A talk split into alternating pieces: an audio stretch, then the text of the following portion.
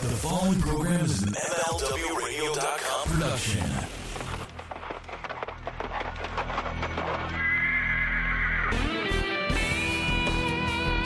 Today it's all about the enforcer, Arn Anderson himself. And uh, Arn Anderson was famous for holding up the four fingers for the four horsemen.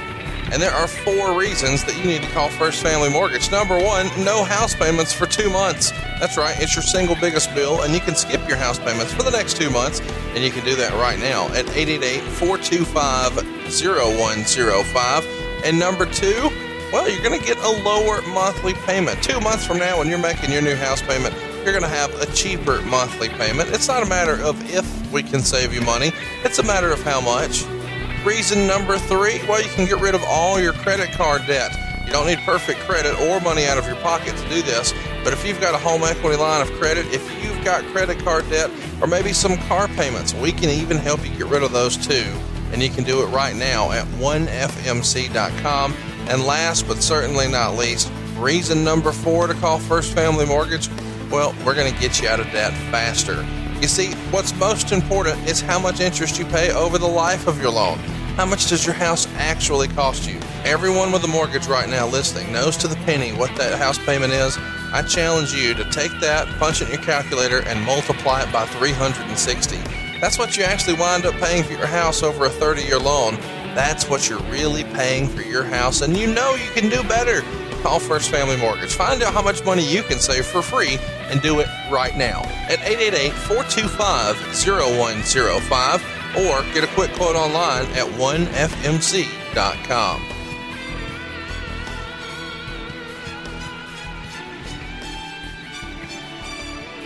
We are proud to represent the NWA.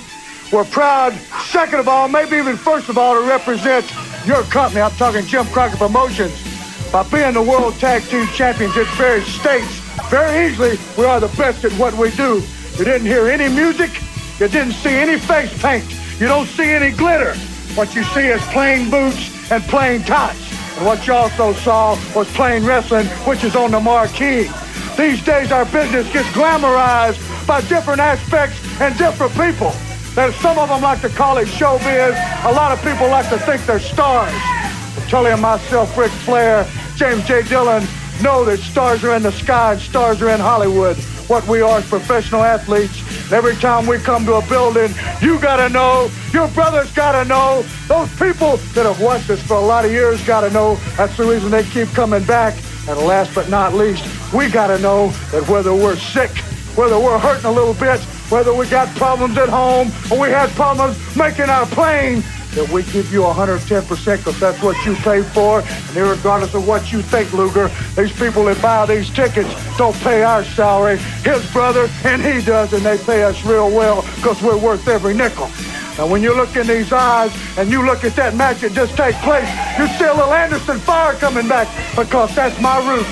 I was learned it. I was taught the old way. It is take a body part and render it useless. And my friend, a three-legged table is worth nothing to anybody. So in the Crockett Cup, that 20-inch arm of yours, Luger, can be just as useless as the one we just showed you. We are the best. We are the horsemen. Back at ringside, Arn Anderson in the ring against Sam Houston. Arn Anderson, John, first time we've seen him here on the Worldwide Wrestling, but he brings quite a reputation with him. He sure has an established background, that's for sure. And being out of the Anderson family, you know, he's a cousin of Ole and, and Gene. And that's that's quite a state of quite a lot right there. Got to have a lot of wrestling background, or you've been an Anderson or uh, around the Anderson family. And he's an established star already, and we're going to see how he fares right now against Sam Houston. Well, Arn Anderson working on Sam Houston. Good move there. Welcome to WHW Monday. Tony Schiavone and Conrad Thompson talking about the great years of World Championship Wrestling, the NWA, and Jim Crockett Promotions. And now, let's go to the ring. And here's your co-host. Hey, hey, it's Conrad Thompson. Hey, hey, it's Conrad Thompson, and you're listening to What Happened When? Monday, right here on the MLW Radio Network. And the master of ceremonies, Mr. Tony Schiavone, is with us. Tony, what's going on, man? How are you? Hey, Conrad, and hey, slapdicks all over the world. Good to be talking to you here on uh, MLW Radio Network on What Happened When Monday on the MLW Radio Network. It's good to be talking to you. Uh, we've had uh, quite a week, to say the least. Uh, and uh, we've got a great subject we'll be talking about this week, and uh, that's uh, my good friend and a guy who's really an icon in pro wrestling, if you think about it, through the years, and that's Arn Anderson. I'm excited to talk about Arn. I want to talk about last week, too, but I feel like we should address the elephant in the room uh, we want to send our, our love and prayers to Ric Flair and his entire family. Uh, what a week he has had this week. I know you and I were both at the hospital, and it was quite a scene. And there's lots of uh, fake news out there as to what was going on with Ric, but uh, hopefully we're uh, we're on the downhill slope now, and, and we're headed where we need to be, and, and things are making a turn, and he's he's kicking out. He's the dirtiest player in the game, and um, there's no way for us to really express our our love and appreciation for Ric because at the end of the day, this podcast only exists because Ric and I, or Ric introduced you and I, right? Yeah, that's exactly right. Uh, Ric has meant so much to me uh, when I started my wrestling career and when I got to meet you and started this podcast. So uh, I honestly owe Ric Flair so much, but I say that because I love the guy anybody who really knows him and is really close to him, like you and I are, loves the guy uh, because he is such a giving person. And and again, I, have been thinking all week about about his children, about Ashley, about David, about Megan, and of course uh, about Wendy. Uh, and it's uh, it's just been a tough week. It's been a tough week for anybody who knows him, and I know it's been a tough week for a lot of the fans who consider Ric Flair their favorite wrestler of all time and Ric Flair part of their childhood. Um, so uh, again, you know, I, I, a lot of times you hear people say what I consider now is a kind of a cliche. Our thoughts and prayers are with him. They say that all the time. Our thoughts and prayers are with you. But now, when it's happened to a close friend of yours, you really mean it, and yeah. you really feel that. And our, our, thoughts and prayers are with the family. Well said, Tony. I totally agree. You know, uh, Ric's obviously got uh, a little bit of time before he's completely out of the woods, but uh, he has overcome everything else. I mean, dude survived a plane crash. He's going to be able to make it through this. We just need to stay positive, and I hope you appreciate that Tony and I haven't been tweeting details, and, and we're not going to. And so, if he or I have ignored your requests about that, it's not because um, we don't value you as a listener or don't appreciate you, but out of respect for the family, what you know Dave and Megan and Ashley want out there, David, Megan, and Ashley will push out there, and in the meantime, uh, we'll just kind of stay out of the way. Is that fair to say? Yeah, that's fair to say. Uh, also, uh, we are very close to the family. Uh, we know the family, both you and I, uh, and so we have been very, very close to it. And uh, again, we're respecting their wishes before being someone that lets the fans know what's going on. I, I think if you really want to know what's going on with Ric, you should follow uh, Charlotte or Ashley on uh, on Twitter, uh, and uh, just they'll let you know what's going on with Ric. But you're, you're right; he's he's making his way back. I, I and I, I, just can't wait to to reconnect with him again. It's not really our place to be breaking news or sharing private information about someone in 2017. So instead, let's go do what we do every week here, and that's relive the good old days about one of the very greatest of all time, Mr. Arn Anderson. And I think most people most closely associate Arn with Ric Flair and the Four Horsemen. Uh, but that's not the reason we're talking about him this week. It's hard to believe this, but it's been 20 years since Arn gave his very impassioned My Spot promo on Monday Nitro. It went down on August 25th, 1997. That's this coming Friday. Uh, it'll be 20 years since he retired from in ring competition and gave his spot to Curt Hennig. And we're going to talk about that today, but let's kind of start at the beginning, I guess, Tony. When did you first meet Arn Anderson? I first met Arn Anderson, uh, Conrad, when we were doing uh, the local promos in the back, as we always called it, at Jim Crockett Promotions. We're talking about probably 84, uh, maybe at the end of. I started doing those at the end of 1983, so it's either the end of 83 or the beginning of 84. I'm thinking it's the beginning of 84. And uh, he came in and started doing some promos. And I remember uh, him wearing a New York Yankees hat. Right. That uh, And I'm, I was thinking, And I immediately struck up a friendship with Arn Anderson immediately because he was just a, an engaging, entertaining guy. People know Arn Anderson for an entertaining, engaging guy on the air, but off the air, he's he's different, but still very entertaining and still very engaging. And we immediately struck up a friendship. And he was Arn Anderson, and you know I got to know him, and I knew he was uh, Marty Lunde from Rome, Georgia. And I remember giving him a hard time. I said, "You may slap that New York Yankees hat on your head and say that you're a member from the Minnesota Wrecking Crew, but when you open your mouth, you're all Rome, Georgia." because he was. He had. Right. A, I mean, he, he has. He's always had a very southern drawl, and uh, and I just thought it was funny. And he was good natured, and some of his best work, fans on a, na- a national level, aren't uh, Conrad never saw. Right. And that's the the local promos that we did in the back, and they were tremendous. They were absolutely tremendous. You know, we talk so much about guys getting over because of their work, or guys getting over because of their way they could talk. He got over both ways. Right. He could do both, Well, and not many people can say that. let me ask you this: When you were talking about meeting him in the back doing local promos, can you pin that down to a year? I guess we should remind everybody right here that your first assignment was Starcade '83, right? Right. That's that's, that's right. When did you first meet Arn? '84. Eighty-four. Okay. It had to be. Um, Arn had unless been. it was the unless it was the end of '83. And again, I my first uh, the first thing that I ever did was go to Ric Flair's house, interview Ric Flair for Starcade, and we're talking about October of '83.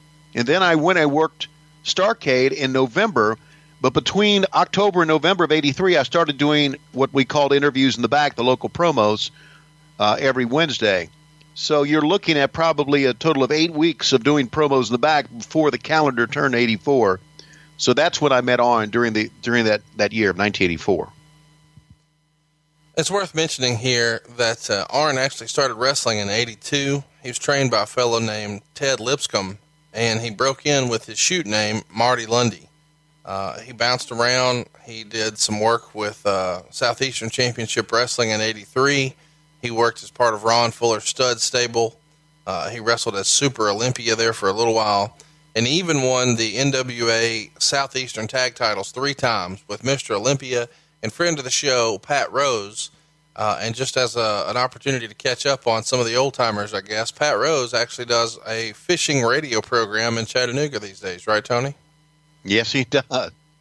It's it's about that? it's such a small world. Eventually, though, one of the best things that ever happens to Arn Anderson early in his wrestling career, uh, he meets Ric Flair, and uh, according to the rumor and innuendo, Flair recommends him, as Flair did a lot back in those days, to Jim Crockett Promotions. Can you speak about what that process was like? Because at the time, I feel like a lot of people took for granted that as a touring NWA champion, Ric kind of has an opportunity to see the best of everybody. And then a lot of times he would come back to Jim Crockett and say, Man, you got to see these guys. Is that how that goes down? That's exactly how it goes down. That's that's how I started basically. I did the interview with Ric Flair, and he went to Jimmy Crockett, and he said, "We need to use this kid uh, because uh, he's a pretty good announcer." And that's how he would with a lot of guys. You know, Jimmy Crockett had pretty much an open door policy with wrestlers, and on on the Wednesdays that we did the the backstage interviews or the interviews in the back, uh, pretty much wrestlers kind of had the run of the whole office. They would walk around, uh, and they would they would go into Jimmy's office or go into David's office and, and talk to them, or go see uh, Sandy Scott who worked in the office back then, or even of course Dusty who was booking. They all had offices, and they would just roam around. One one funny thing was that it was hard when we would be doing local promos. You know, you want to keep them going, right? One after another, one after another. Three, two, one, cut, or or that's a wrap. Next one, and Gene Anderson would say, uh, "Okay, next up is Arn. Uh, let's see, Ole, uh, Flair. Where's that goddamn Flair? That son of a bitch! Somebody go get him." We would always have to chase Ric Flair down, and we would go into somebody would go into Jimmy's office and get him, or they go into Dusty's office and get him because Ric always had a cup of coffee in his hand walking around. So he would go in and talk to Jimmy about a lot of the guys. Right. And he talked about Arn because, again, I saw Arn Anderson first as a talker, but Ric saw him as a wrestler as well. And I didn't see him wrestle that much because Ric was on the road with him, uh, and uh, or saw him wrestle. So, uh, yeah, he did. Uh, Ric did a lot of. I don't know if it's called politicking, if you want to call it that, but did a lot of communications with the front office, especially on Wednesday when everybody was in there. Well, one of the first big breaks that Arn would get would be during his time uh, he spent working for Watts in Mid South. That happens towards the end of '84. He's there about five and a half months, and according to the rumor and innuendo that's out there, uh, while Arn was in the territory, he's in the locker room one day, and Junkyard Dog makes some sort of comment that Marty Lunde looks just like Ole Anderson, uh, and he tells Watts to make him an Anderson. Uh, eventually, when Arn is in Georgia and he has Matt Borne on his side, who would eventually become Doink, they're working as a tag team here. Ole officially names Arn an Anderson. Do you remember hearing uh, how Arn became an Anderson? Is that pretty much the timeline and the story that you've heard? I never heard the junkyard dog part of it, but I always heard that Ole Anderson. The word was with us that Ole Anderson looked at him and said, "You're an Anderson. Right. You should be. You should be a member of the quote unquote Anderson family." And then, of course, that tied him into Ric Flair because Flair was A allegedly a cousin, right? A cousin of the Andersons. So that that kind of gave him the rub. Now, I didn't hear the junkyard dog part of it, but I can see that happening because you know Junkyard uh, was a, a very colorful guy in the back and and and had a good relationship with the boys and uh, but there was no question, with the exception of this, you know, Ole they they looked. Uh, they looked a lot, a lot alike with the beard and everything in the face, right, and the eyes, maybe. But Arn Anderson's head was uh, ten times the size of anybody else's. I'm just, I'm saying that. Hopefully, hopefully that'll get back to him. The old pumpkin head, bucket head, as we called him. Um, but yeah, they did look alike. And you know, uh, one thing, if and this is one of the reasons that I really, when I was a wrestling fan, and I one of the reasons I was a big wrestling fan is because Ole Anderson was such a great talker, Mhm. and he made it believable. And Arn Anderson was like that too. Uh, he made it believable. There were some times that Arn could could get his the comedy routine that we knew from Marty Lunde in the back off camera. He could mix that in uh, with his Arn Anderson uh, talk on on camera, uh, and th- those moments were priceless. But uh, but they talked a lot alike. They looked a lot alike, and and that's why he became an Anderson. After um, you know a, a brief stint in Georgia, he winds up working in the Pensacola territory, and he loved that. And Arn would probably tell you that's some of the most fun he ever had in wrestling because he gets to hang out on the beach every day, and the territory wasn't super huge, so you could be at home every night. Compare that to, you know, the Bill Watts territory where you're doing two or three thousand miles a week. Here, you know, you're able to be on the beach and then drive to the town and then come back home, and then be on the beach and then drive to the town and then come back home. He does that for about a year and a half. Uh, and he would tell you he had some of his most fun in wrestling during that time. But it's also when he's encouraged uh, by Ric Flair to send a tape of himself to Jim Crockett Promotions, and he would get the tape to Dusty. Uh, Dusty, of course, at the time was booking the territory for Crockett, and according to the rumor and innuendo, uh, there is a promo that Arn cut uh, on the beach in Pensacola wearing the Yankees hat that Dusty fell in love with and encouraged him to come visit him at the Crockett office in Charlotte. Did you ever hear that story? I remember seeing the tape. I can't tell you exactly what was on the tape, but I remember seeing it, and I remember thinking, "Boy, this guy can really talk. This guy is really, really good." Now, help me out here because I may be wrong with my years. When when was that? I'm of the opinion that that would be late 84, uh, very early 85. Okay, so here I am saying that I I met Arn Anderson '84. I guess it, realistically, it was probably early '85 where I met him. Because years I, I want to make make sure I get these right because years kind of run together for me right now. You know, we're talking around thirty some years ago, uh, but uh, but I remember seeing the tape, and and I remember uh, after that, you know, you, talked about him enjoying Pensacola. He and I talked about that a lot about how wonderful it was working in Pensacola. It was the greatest territory ever to him. But now he had a chance to make some real big money. Absolutely, he did. And uh, the legend goes, at least when you hear Arn tell it, that he waits forever to see Dusty. And then when Dusty finally calls him into his office, he asks, Are you the kid on the tape in the Yankees hat? And he says, Yes, sir.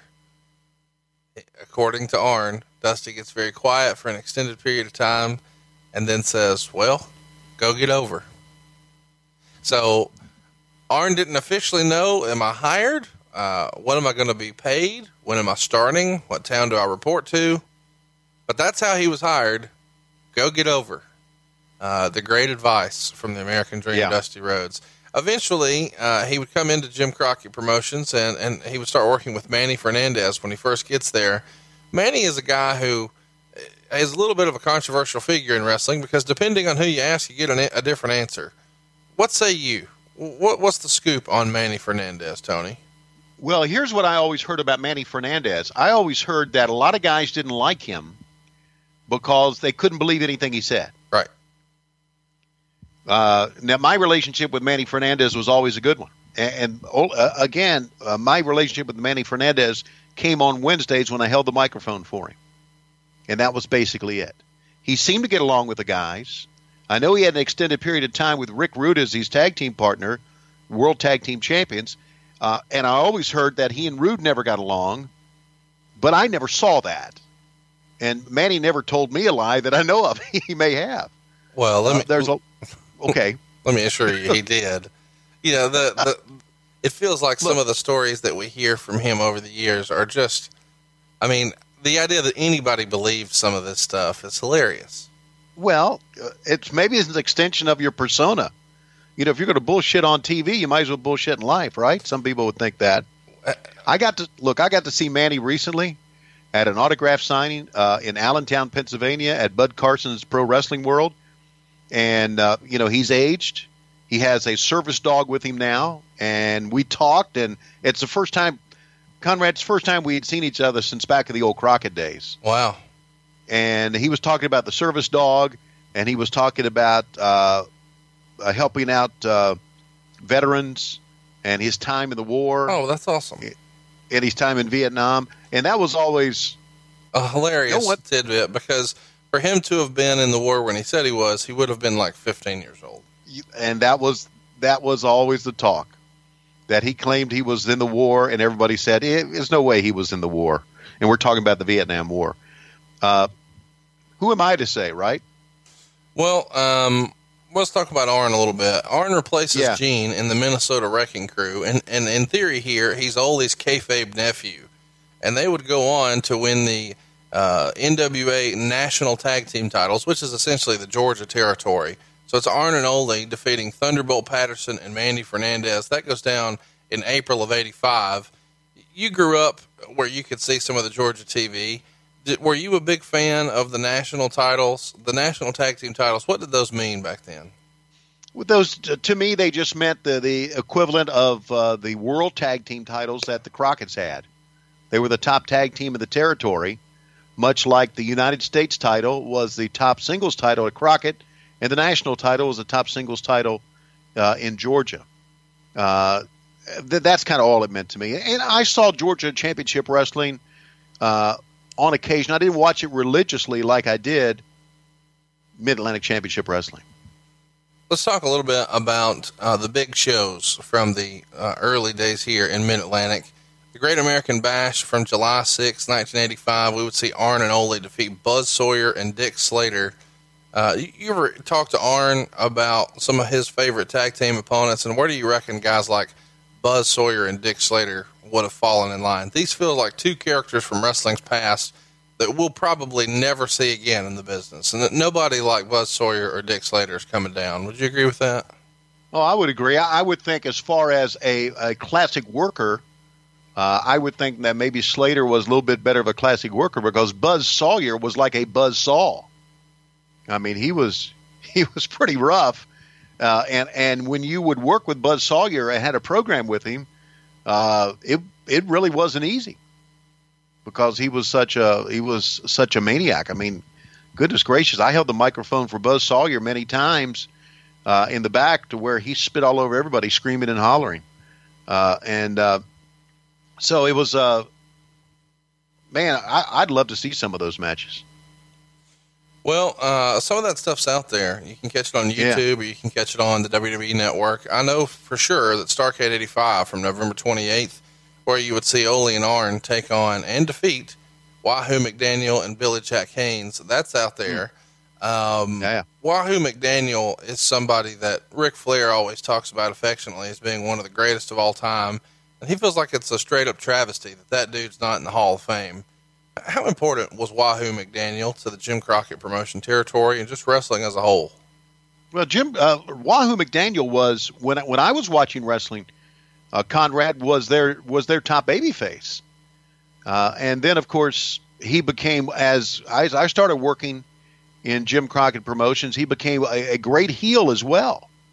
Uh, and I can go, I can tell you right now when you ask me straight up, what are some of the the angles that I remember? And I remember Ric Flair and Wahoo McDaniel, Indian strap matches. I remember the one angle where Ric Flair took a two by four and hit Wahoo McDaniel in the head with it, and they showed it from the Greensboro Coliseum on TV. And he opened up Wahoo's head, and Wahoo said it had nails in it and everything, and and he was bleeding. And he opened, and they, he came on TV with his head all bandaged up. Uh, and I agree, Wahoo was one of the legitimate tough guys in our sport. Not every guy who wrestled was a legitimate tough guy, but Wahoo McDaniel was, and uh, that was that was during a magical time back then. And I agree with Ric Flair. I had Ric Flair on my radio show uh, about a month ago, over a month ago, and we asked him who he thought should be in the WWE Hall of Fame. First one he said would be Arn Anderson. He said double A because of singles, and then he mentioned Wahoo McDaniel, and I agree. Of course, at the end of 85, that's when we start to see Arn and Ole teaming with Ric and Tully. Um, Arn, of course, gets the credit for naming them the Four Horsemen during a promo with Tony Schiavone. And we covered all of that in our Horseman episodes. Those are available now in the archives. And uh, I encourage everyone who hasn't heard episode one, uh, go check that out for sure. Now, the next thing on the horizon, and Arn has always referred to this as his world title. That's how important it was to him. Is the NWA World Television title, the old red belt?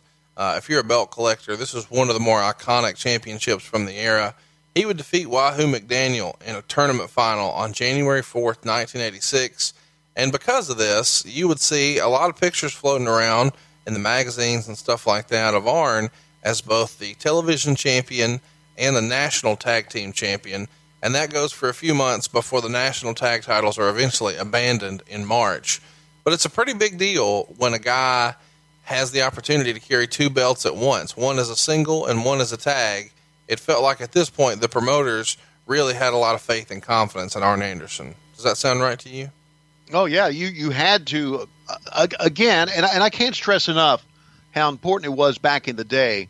Yeah, work was good, but not everybody saw you work unless they watched television. You know, most wrestling fans, the the the idea of Conrad, and everybody needs to understand this. The idea was to try to get you to the arena to see wrestling matches, but most fans, if everybody who watched a television show came to the arena, they would sell out everywhere. Most of the fans watched you wrestle on TV for a short period of time, and it was an enhancement match. But you got over by talking, and Arn Anderson was one of the greatest talkers, and that's why he had two belts at one time. Well, it's a big deal, and uh, obviously that singles belt, the television title, is one that Arn was particularly proud of.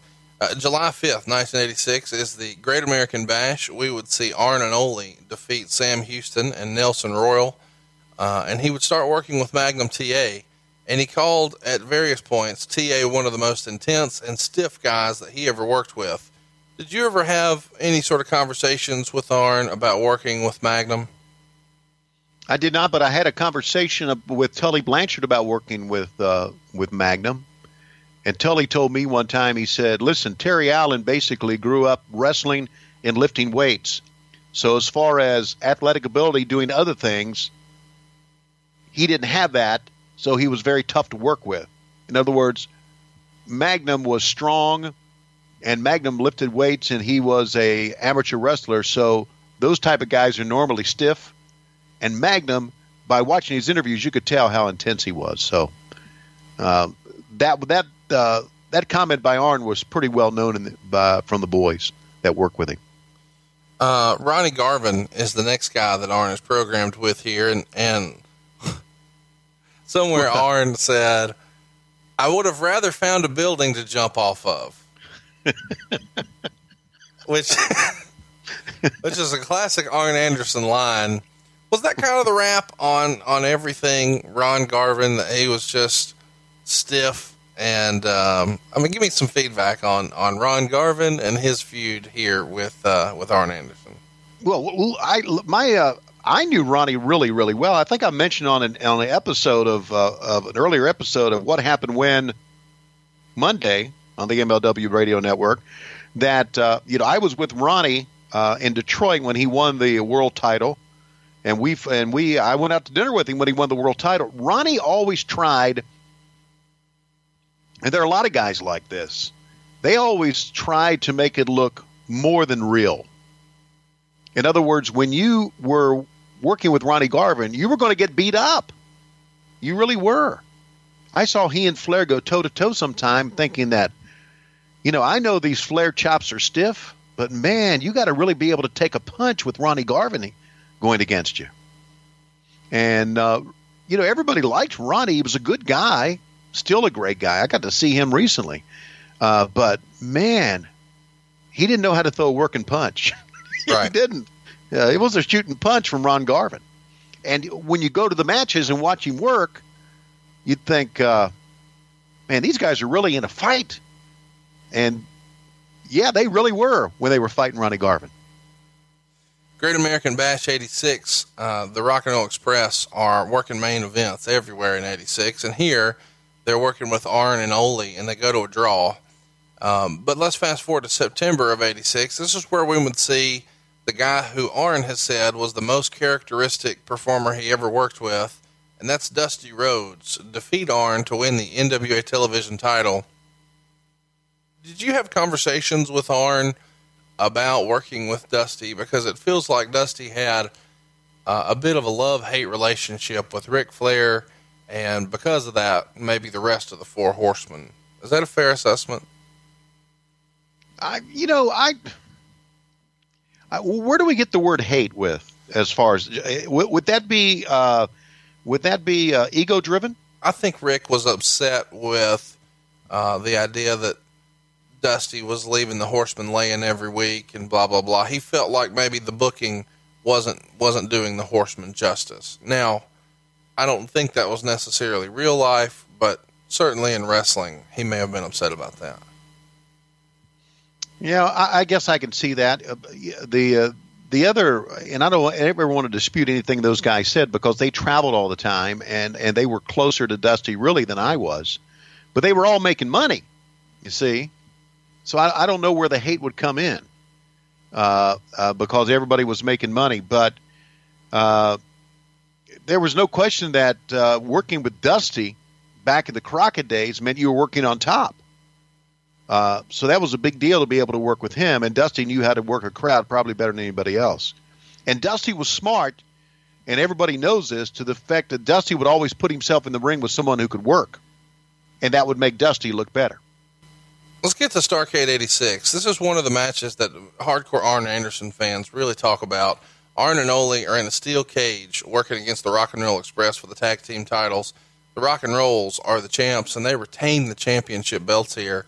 But a lot of people consider this to be one of, if not the greatest tag team cage match ever. Uh, is that something you could echo for Starcade 86? No question. Two of the great heels, two of the great baby faces. Everybody was over, and nobody could sell like the Rock and Roll Express. Uh, and they had a big fan. You know, this was in the day This was back. I mean, we're talking about 1986 when guys like Ricky Morton and Robert Gibson were over with the girls big time. We're also over with the fans, but we're also over as baby faces. I'm not so sure that in this day and age that Ricky and Robert stuff would play. Well, I know it wouldn't. You know it wouldn't either because fans have changed. But back then, when Arn and and uh, and Ole and Ric Flair and the Horsemen did something in a cage, uh, there was legitimate heat back then. Uh, and uh, this will go down as one of the great uh, matches, really, of all time. You're right, uh, tag matches.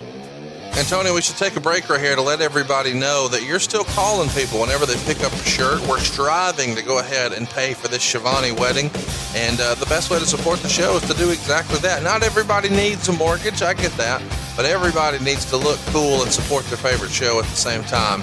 And there's no better place to pick up these cool shirts than ProWrestlingTees.com forward slash WHW. That's ProWrestlingTees.com forward slash WHW. You get to relive all the funny Tonyisms that we've had here on the show.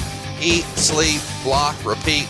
The Great American Block Party, Pasta Steel Rules, The Blockmaster, Lois Rules, Klondike, The Hot Tag, I'm a Tom Zenk Guy, Syracuse Slap Dicks, Button on a Fur Coat, The Panty Monster, Old Commentary Ninja, Parker's Jump Rope Academy. We're out of time. Bill's Glass Bottom Boat Rides, flare headed first, like a coffin on roller skates. Damn, I'm good.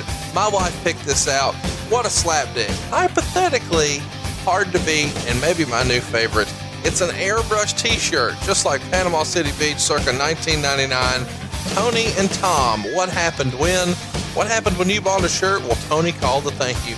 Make it happen right now. Support your favorite podcast and go to ProWrestlingTees.com forward slash WHW. So, Tony, I kind of want to jump around a little bit now because I feel like a lot of the stuff that uh, was really during the early days of the Horseman we've covered in our Horseman episode.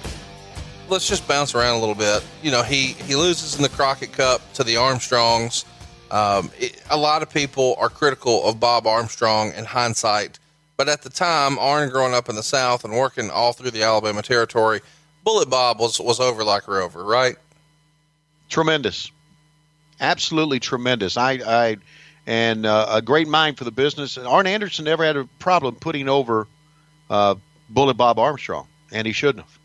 A Great American Bash, of course, in '87 is when we see the very first War Games. Most people think, Arn included, that the first War Games was the best one. Do you concur?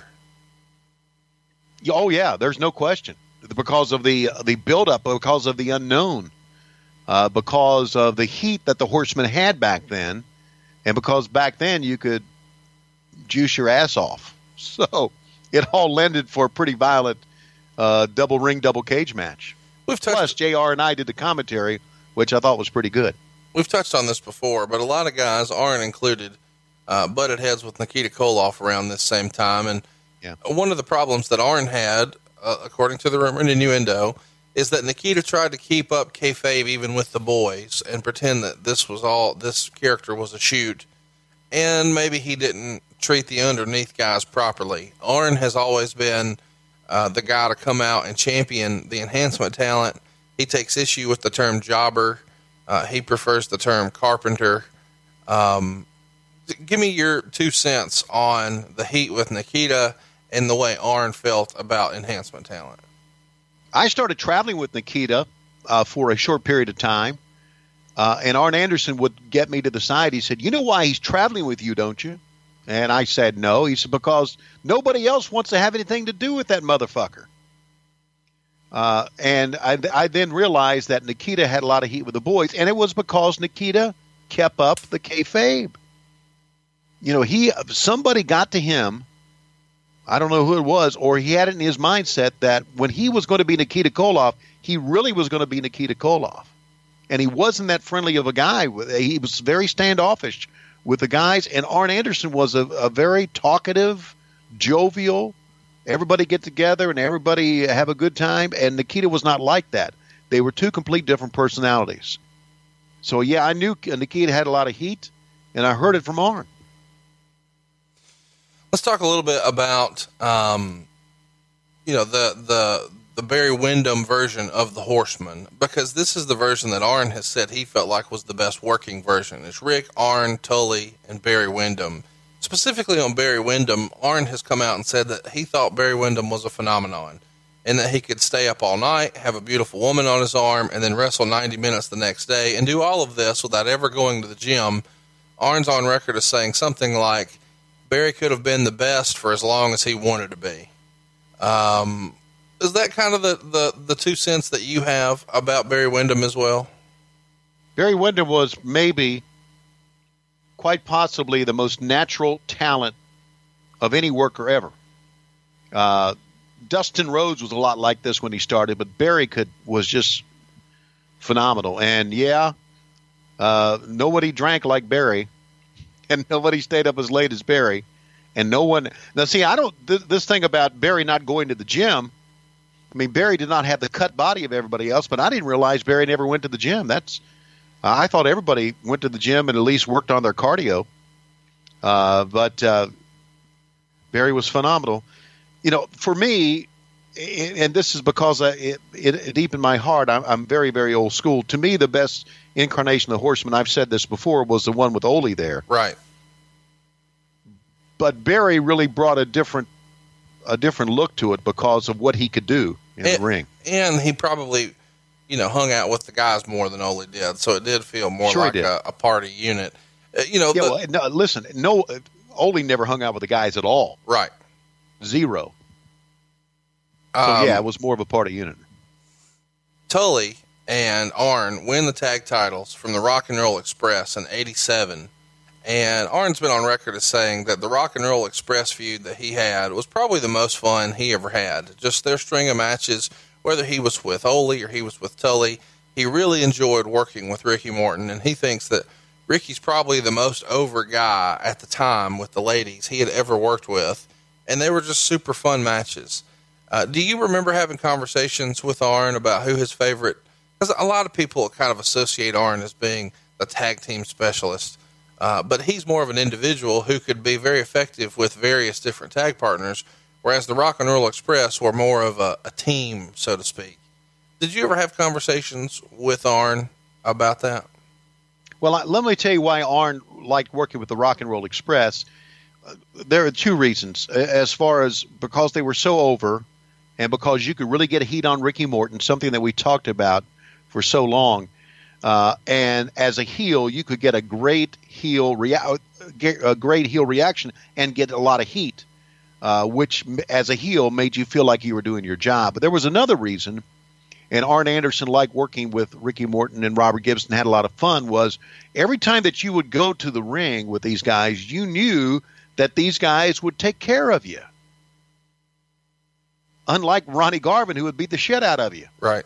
Rick, Ricky and Robert were easy to work with, uh, and they weren't as quote unquote stiff. So you felt that you had you had more of a of a match that you could do a lot of things with. You wouldn't come out hurt unless something unusual happened, and it was just and you would you would have a good match without uh, without getting the shit beat out of you. And, and that's something that Arn liked and something Arn talked about a lot because the guys, when you work every night and twice on Sunday, uh, you got to have easy matches or your body's not going to be able to take it. That's why he had a lot of fun because Ricky and Robert knew how to quote unquote work. Sting and Lex Luger wind up defeating Arn and Tully to win the 88 Crockett Cup. Um, and then we see a Clash of the Champions that ends in a double DQ with Arn and Tully on one side, Sting and Dusty on the other. Uh, not too long after that, in July of '88, we see the Road Warriors and Dusty Rhodes beat Flair, Arn, and Tully to capture the vacant six-man tag team titles. Uh, and we start to head towards trouble here um, because we see the Great American Bash end in a draw, and then in September the Midnight Express defeat Tully and Arn to win the tag team titles, and that goes down on September 10th, and that is the very last match that we would see with Arn and Tully in the NWA on their way to the WWF. And Cornette says they've argued as to who would be the heels in the angle, but Dusty made the Midnight Express the baby faces, and that angle worked for a few weeks until Arn and Tully left. So let's talk about the departure and them leaving. And we've touched on this in our uh, Horseman episode before. Uh, according to the rumor and innuendo, uh, Arn says that they left because coming out of the Great American Bash, the gates were up, the houses are up. They've been promised uh on a contract by Crockett that they were going to get a bigger payoff from an earlier pay per view that never came through. And this is at a time when some guys, like the Road Warriors, are getting guaranteed money deals that are for significantly more. And Tully specifically says that their payoff was less than J.J. Dillon's for that show. And they want to be done with this. Uh, allegedly, they try to address this in Houston at TV. And he says Jim Crockett didn't handle it properly, in his opinion. So Arn went and called Vince McMahon. Vince, seeing how you know integral these guys were to the competition, can't wait to get them some first class plane tickets and fly them to Stamford. Uh, they go to Vince's house, and this is all while they're still working for Jim Crockett. And they sit by Vince's pool and put together a deal. And then they fly back to Philly that night and tell Dusty, tonight's our last night. And they drop the title uh, to the Midnight Express. Is that the way you remember that going down? Yeah, that's the way it went down. Uh, a couple of things here that that uh, fans have to realize: there was no competition with going to Vince's house in Greenwich, and I was there too, compared to talking to Jimmy Crockett. If you went to Greenwich and you sat by the pool, you thought, "Man, this is the major leagues." Jimmy Crockett and the Crockett family and David Crockett and Francis and Jackie are always close to my heart. But the realization is, and I'm sure Jimmy Crockett now would, would say this, Jimmy was not an easy guy to deal with. He wasn't as personable a guy as Vince McMahon. And I had heard, uh, look, I heard stories, and I just heard one uh, recently when I was at the Icons of Wrestling, and I'm going to bring this up, and this is going to make you smile. But Robert Gibson was talking to me about traveling with Tommy Young. and and he said that they were on the road one time and they were comparing paychecks and Tommy Young got a bigger paycheck than the Rock and Roll Express did at one time. My according to. Robert Gibson. Uh, now, take that w- what you will. I'm, I'm not going to throw any heat on Tommy Young at all because Tommy deserved money. Uh, and uh, what I'm trying to portray here is that Jimmy Crockett was not an easy guy to deal with, was not easy to talk to because of his personality. And I had heard a lot of times the boys didn't get paid what they should have gotten paid. Maybe And we were making big money. maybe instead of Ricky, Robert should have been looking for the hot tag from Tommy Young on Jim Crockett. Maybe Crockett Hmm. was Tommy Young. Maybe so. Maybe so. But look, Rock and Roll Express, uh, every, everybody in the business always thought they should have gotten paid more. sure. Well, and they still when do. you when you thought you should have gotten paid more and you went to Jimmy Crockett with it, it never usually wasn't a good talk. Uh, because Jimmy could be combative at times. He really could. Uh, and uh, Vince was was just the opposite. Let's talk a Uh, little bit about that run with Vince because Arn's with the company for 14 months, and he said that he left uh, because they were working 24 days a month on the road. He was never anywhere near Charlotte, so he could drive home. He's got uh, a three year old son at the time who's calling him and asking him, When are you coming home? Eventually, Arn cracks with the schedule and makes a deal to come back to WCW, which was only working eight days a month at the time. So, a significant travel distance or difference. And that return is supposed to happen in December of 89. Uh, and Arn made this deal uh, with Tully to reform the Horsemen, and everybody's going to get a quarter million each. But before Tully leaves the WWF, he flunks a drug test for cocaine. And allegedly, when Jim Herd finds out about it, he pulls Tully's deal and uses that news as leverage to cut Arn's deal because they're less valuable if they're not a tag team. And Arn goes from 250,000 down to 100,000, even though Arn didn't do anything wrong. But in Herd's opinion, at least from a negotiation standpoint, he didn't think Arn was as valuable as a singles wrestler. Is that the story you've heard? That is the true story. And what the fuck did you did Jim Herd know? Right. Every time I hear that story, it pisses me off even more. Only, be- not only because I'm an Arn Anderson friend and a fan, but because that's just not the way to run a business. Let's um look, Jim Herd ran his business by chaos, by pitting people against the other, by pissing people off, and that's not the way you run a business, especially not the way you treat somebody like Arn Anderson. very quickly, once he returns, he wins the television title, defeating the Great Muta. We haven't talked about the Great Muta much here on the show. Do you got any Great Muta knowledge you can drop on us, Tony?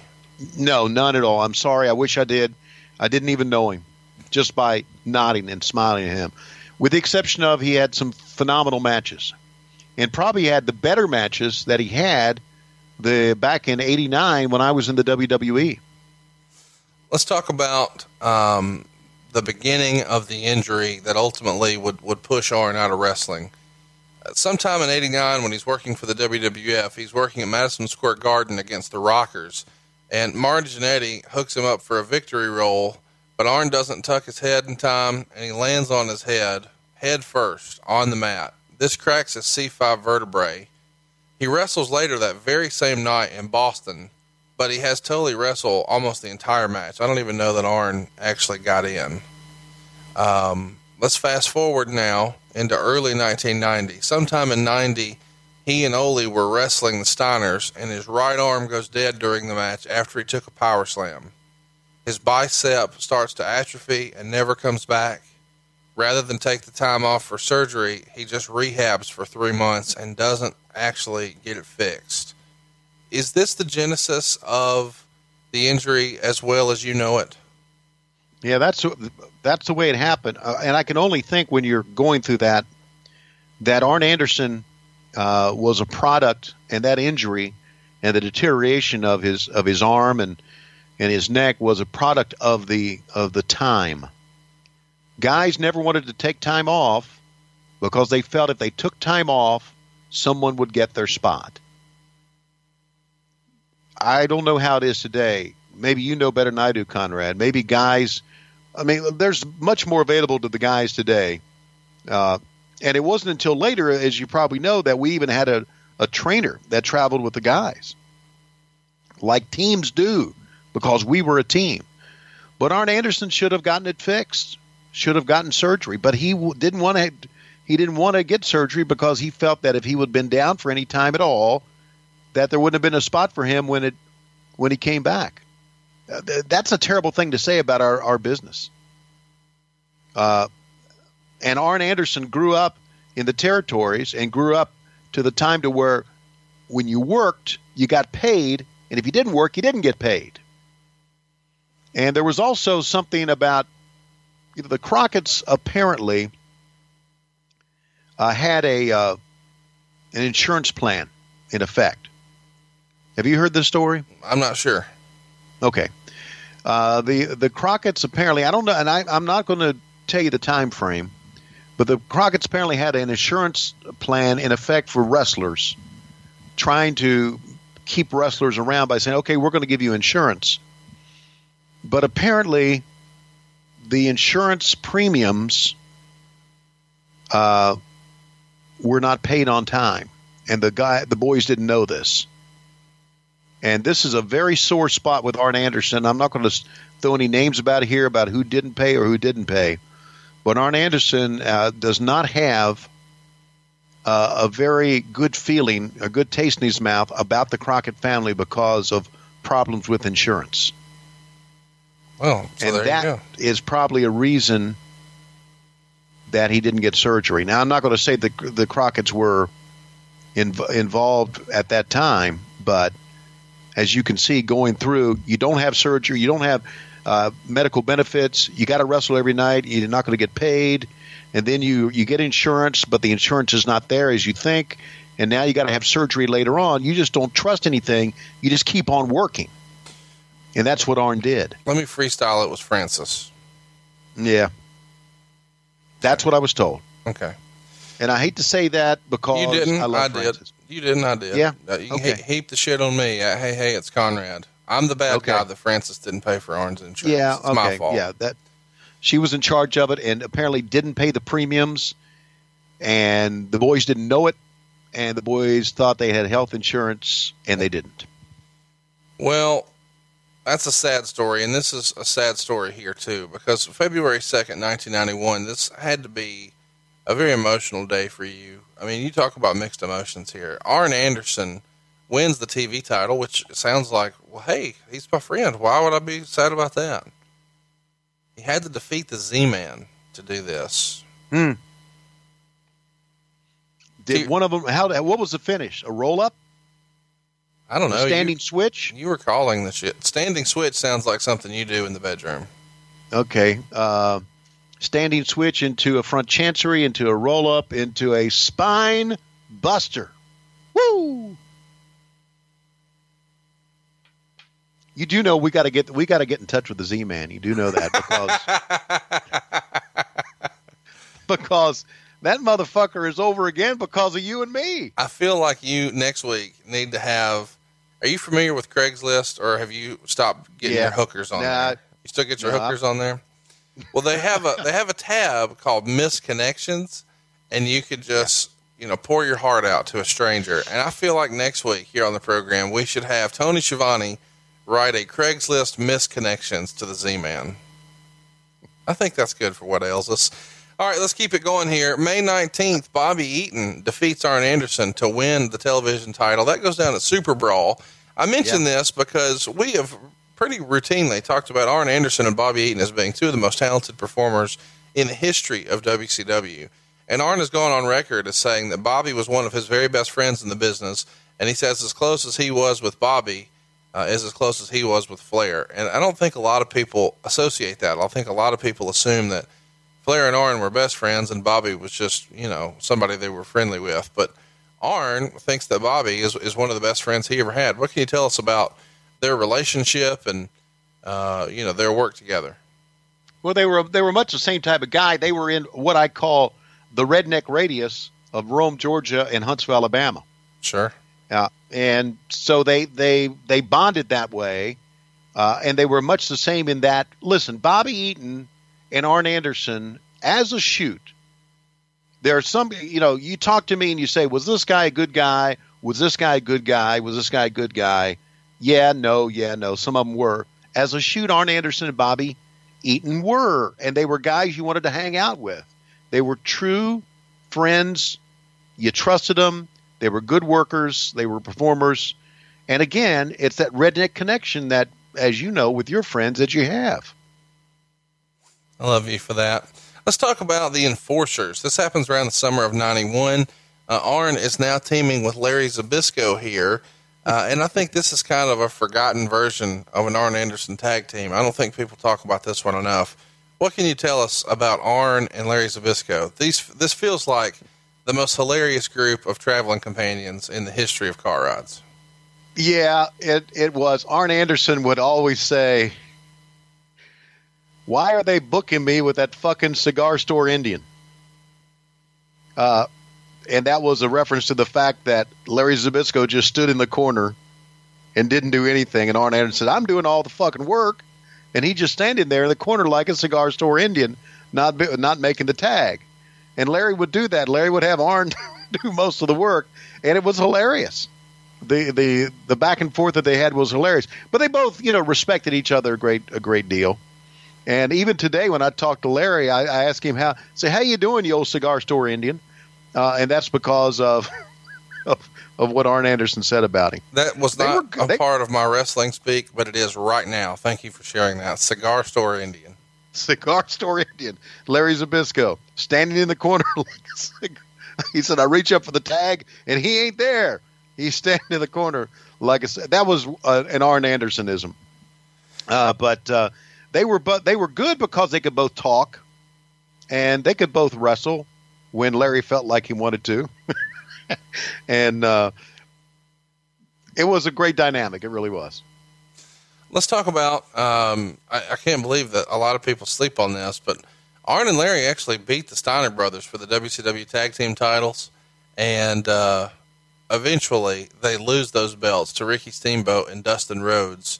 Uh, Dustin was a was was announced, but Steamboat was a mystery partner, and he came to the ring Right. wearing a huge dragon head. I feel like Arn Anderson had a field day in the back with that shit. Um, absolutely. but the rib was on Man, him. You know, things like that. The ribs on him though. Starcade '91 was the lethal lottery, and I'm sure Arn wanted to kill somebody when he found out he would be working a tag match with Lex Luger, Z-Man, and Terry fucking Taylor.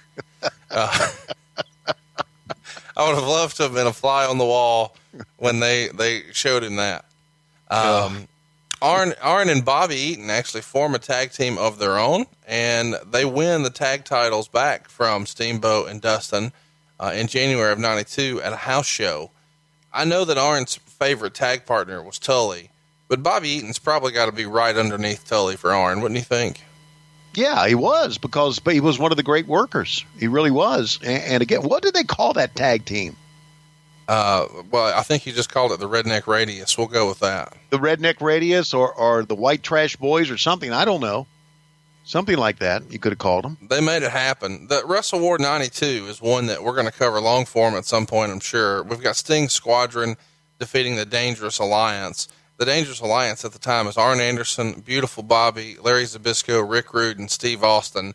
And a lot of Wow. people consider that to be one of the more underrated heel factions in history. The idea being you're going to have kind of like an updated version of the Horseman, and Rick Rude is going to be the leader. Arn adds a little bit of horseman legitimacy to it, and you've got outstanding workers and Larry Zbyszko there too. Um, what, what, we haven't really talked about the Dangerous Alliance much. What did Arn think about being with this group? I think Arn liked being with the group. And this was a Dangerous Alliance that had Paulie Dangerously as their mouthpiece, right? That's correct. How can you not go wrong there? Yeah, I mean, you've got, an, in, in my opinion, obviously I love JJ Dillon, but I think as far as the mouthpiece, you know, Paulie is a much better promo. Uh, and then you've got still Arn and, and Beautiful Bobby are tremendous workers. Steve Austin's going to be one of the biggest performers in the history of the business. Rick Rude had charisma for days. It's a it's a really strong unit, and it's a shame that they were in WCW in '92 and not maybe you know, 88 or 98. Timing's everything, but in a different era, a few years one way or another, this group would have done really, really big business. It just happened to come around at a time when the business was down. Yeah, it, it did. But it isn't odd that uh, we had so many great stars and so many great talkers. And as you can see, they put Arn Anderson as part of that because he fit that mold of great talker, great worker. Eventually, the Steiner brothers capture the tag team titles from Arn and Bobby again. Uh, and Arn is, is doing his best to make some chicken salad. He's bouncing around here, and he's kind of a, a bit of a ship without a sail. Um, Halloween Havoc 92 feels like a good one to mention. We've got Z Man and Johnny Gunn and Shane Douglas taking on Arn, Michael Hayes, and Bobby Eaton. Uh, there was a Clash of the Champions with uh, Kensuke Sasaki and Erik Watts defeating Arn Anderson and Bobby Eaton. And this is during the Bill Watts era. And around this time, Bill Watts actually cuts his salary in half, and Arn leaves the company for a few months. Any memories of this salary cut and Arn making a decision to walk? Well, yeah, uh, Bill Watts came in with a with a gigantic cleaver, and he was cutting things right and left. And and Arn Anderson just he couldn't. Arn Anderson, Arn was like me in the way that, and you know, Arn is still married to Aaron, and that says a lot about him, don't you think? In the it's, business, It's worth mentioning that everything about Arn Anderson is a little weird, and that Arn Anderson has has since he got in the business has worked continually. So you're Yeah. Mm-hmm. talking about over 30 years with really no gaps in employment. Uh, You're Right. also talking about a guy who still lives in the same town and I think in the same house for more than 20 something years now. Uh, Mm-hmm. Been married to the same woman. In in wrestling, a lot of times there are there are uh, multiple wrestling wives, and you've got you know little different families and hubs based on the territories you're in. Arn's with the same woman in the same house in the same line of employment the entire time. Everything about Arn is a little weird, and in a good way. Right, and and, and it, it's it's one of the reasons that he and I bonded so well is because we both had the same values, which were our family life. And even though that Arn traveled a lot and was away from his family much more than I was, that that was important to him. So for Arn Anderson to have his pay cut by it, it's not only the fact that Arn Anderson didn't like it, he couldn't do that. He absolutely, you know, Bill Watts cut my pay too. Uh, so uh, Arn wasn't the only one that was affected by Bill Watts. The decision to come back is is based out of necessity, or Right. did they did they communicate and work something out? They well both, but it's out of necessity. Yeah, I mean, I know that's not popular to talk about, but man, people got bills. You got to go to work. Yeah, I know. You got and you got kids, you got family. Yeah. Uh, Arn didn't get a lot of heavyweight title shots in his career, but he did get one at Slamboree 93. Barry Windham would defeat him to retain Barry's NWA World Championship title. Um, was there ever any consideration to giving Arn an opportunity uh, to run with the big belt that you remember? No, there wasn't, and it was something that we discussed a lot. Not Arn and I, but a lot of us in the back. That why shouldn't they let Arn Anderson at least win it one time? They let Tommy Rich win it many years ago, uh, and it didn't last long.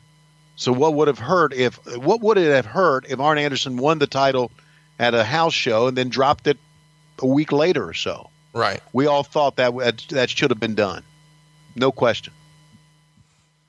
Well, um, what should have been done is the Horsemen getting back together. And in May of '93, it looks like Arn, Ole, and Ric are going to reform the Horsemen, and Tully's supposed to come back and join. But Arn said that Tully wanted a certain amount of money and a set amount of dates to work. Arn says he has a problem with that because none of them had set dates at the time. So instead, they call an audible when they're not able to work this deal out with Tully. Tully's testimony is that the money was said to be one thing, and then when it actually came time to put pen to paper, uh, that was not the case. So instead, Paul Roma joins the Horsemen, and Arn uh, has called Roma a glorified gym rat. Roma has had no shortage of bad things to say about Ric and Arn. Was this the worst version of the Horsemen when you've got an aging Ole Anderson and Paul fucking Roma in the group? Yeah, it, it was the worst version of, of the Horseman. Now, I, I, I'm not familiar with what Roma had to say about Flair and Arn, but what in the world right would he have to talk about those guys? Well, you know, they're upset Two of the- because they're old and they're slow and they don't look as good as me and they can't get the women I Really? can and blah, blah, blah, As- blah, blah. As a shoot, that was a shoot interview. Oh, yeah. What the fuck? Yeah. Know your role. Clash of the Champions 93, we see Arn and Ric defeat the Hollywood Blondes uh, in two straight falls, uh, which is kind of a big deal because Rick and Arn, you know, while they did a lot of tag team work over the house show loops for many, many years, they didn't work together as a team very often on pay per views. You could get a handful of times, but it didn't happen very often. And the Blondes at the time uh, were, were one of the more prominent teams in the organization and I think history has probably forgotten this, but Paul Roma and Arn Anderson were actually tag champs together.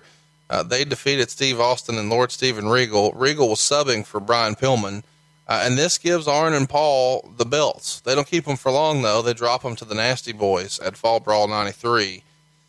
You got any memories of of Arn tagging with Paul Roma? It feels and looks, even all these years later, kind of out of place.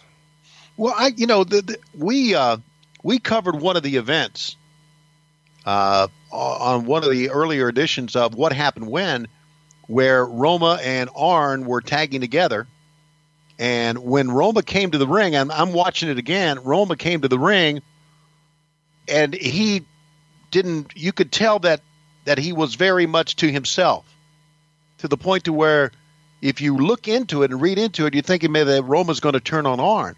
In reality, Roma knew he was doing the job that night. He was the guy doing the job. Right. So that tell tells me of of any friction or any problems they had as a tag team. That Roma didn't feel comfortable about doing the job for the Horsemen, and it made for a very uh, a very odd and disjointed tag team. let's talk about, and we've only touched on this briefly. the Arn and Sid stabbing incident. I know you weren't there, but you're obviously really good friends with Arn. Uh, briefly carry us through in in your stories that you've heard from Arn. What happened? Well, let, let me tell you. Let me tell you this. I am good friends with Arn. Arn did not want to talk about it that much, and Arn was very talkative about a lot of things, but Arn didn't want to talk about it that much because, in reality, there could have been, and I guess there was close to being a lawsuit, and this could have this something like this could have put Arn Anderson in jail. Don't you think? Well, yeah. I mean, Yeah. stabbing folks on Yeah, both sides. folks. I mean, this is something that this is not wrestling anymore. No, it's not wrestling anymore. And and I'm going to. Uh, I have since seen interviews on this from many different parties, uh, and I'm going to take a stand here. If you go back and you read about it, or you look, everybody has to has to own up to their own mistakes, Mhm. but those mistakes were caused by a shit tour where guys were put into a pretty bad spot. Long plane rides, no rest, not much food, and more bus rides on top of that. Vader is on record to blaming the promotion for what happened. It is it is well known that when you went out on the road back then, when boys went out on the road to a different country, and they were in Germany, to where nobody is speaking your English, uh, speaking your language, and the communication is hard, and you're way, way far away from your family and your loved ones, and you have terrible c- traveling conditions, and you have little food, and you drink a lot, that things like that happen. And I'm sure I know it's something Arn Anderson regrets because he could have been he could have been arrested for it. Uh, he, Sid Vicious was not a very light guy and had a uh, a temper, and Arn Anderson just snapped. I think if I remember right, they flew into Germany. They got on a bus. They traveled like five hours to a town, and they wrestled that day. And then they got on a bus and traveled five hours to the next town without sleeping. And then they were ordering food, and the food went to the room, and the, the order got messed up. And I'm not defending Arn Anderson for snapping, but I can see how guys would snap Right. because uh, apparently, and I, I'm I, I, I'm blaming WCW and I'm blaming the German promoters. Apparently, they didn't give a shit about the guys. We'll just yeah, we'll we'll fly them uh, whatever it takes to fly to Germany, eight hours, ten hours. Put them on a bus for five hours. You got to work. Put them on a bus for another five hours. Can you imagine? Shit, minor league baseball doesn't do that. Right. They don't treat their guys like that. And we're talking about major stars. So uh, it's not something that Arn talks about much, and I don't blame him. Uh, I know uh, I know Sid Vicious has done interviews about it.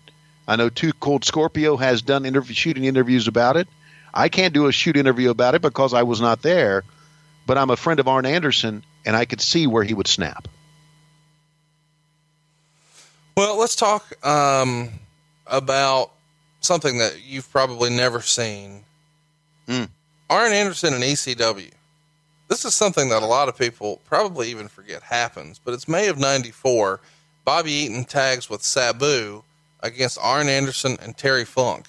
Any memories of this happening? Did you ever see a tape? Was there ever a conversation with him about working in ECW? I never even heard of it until right now. Never even heard of it, but my God, Sabu and Terry Funk. In and the- this was was this was this uh, after he uh, started having neck problems? yes. Oh my God! Yeah, this is 94.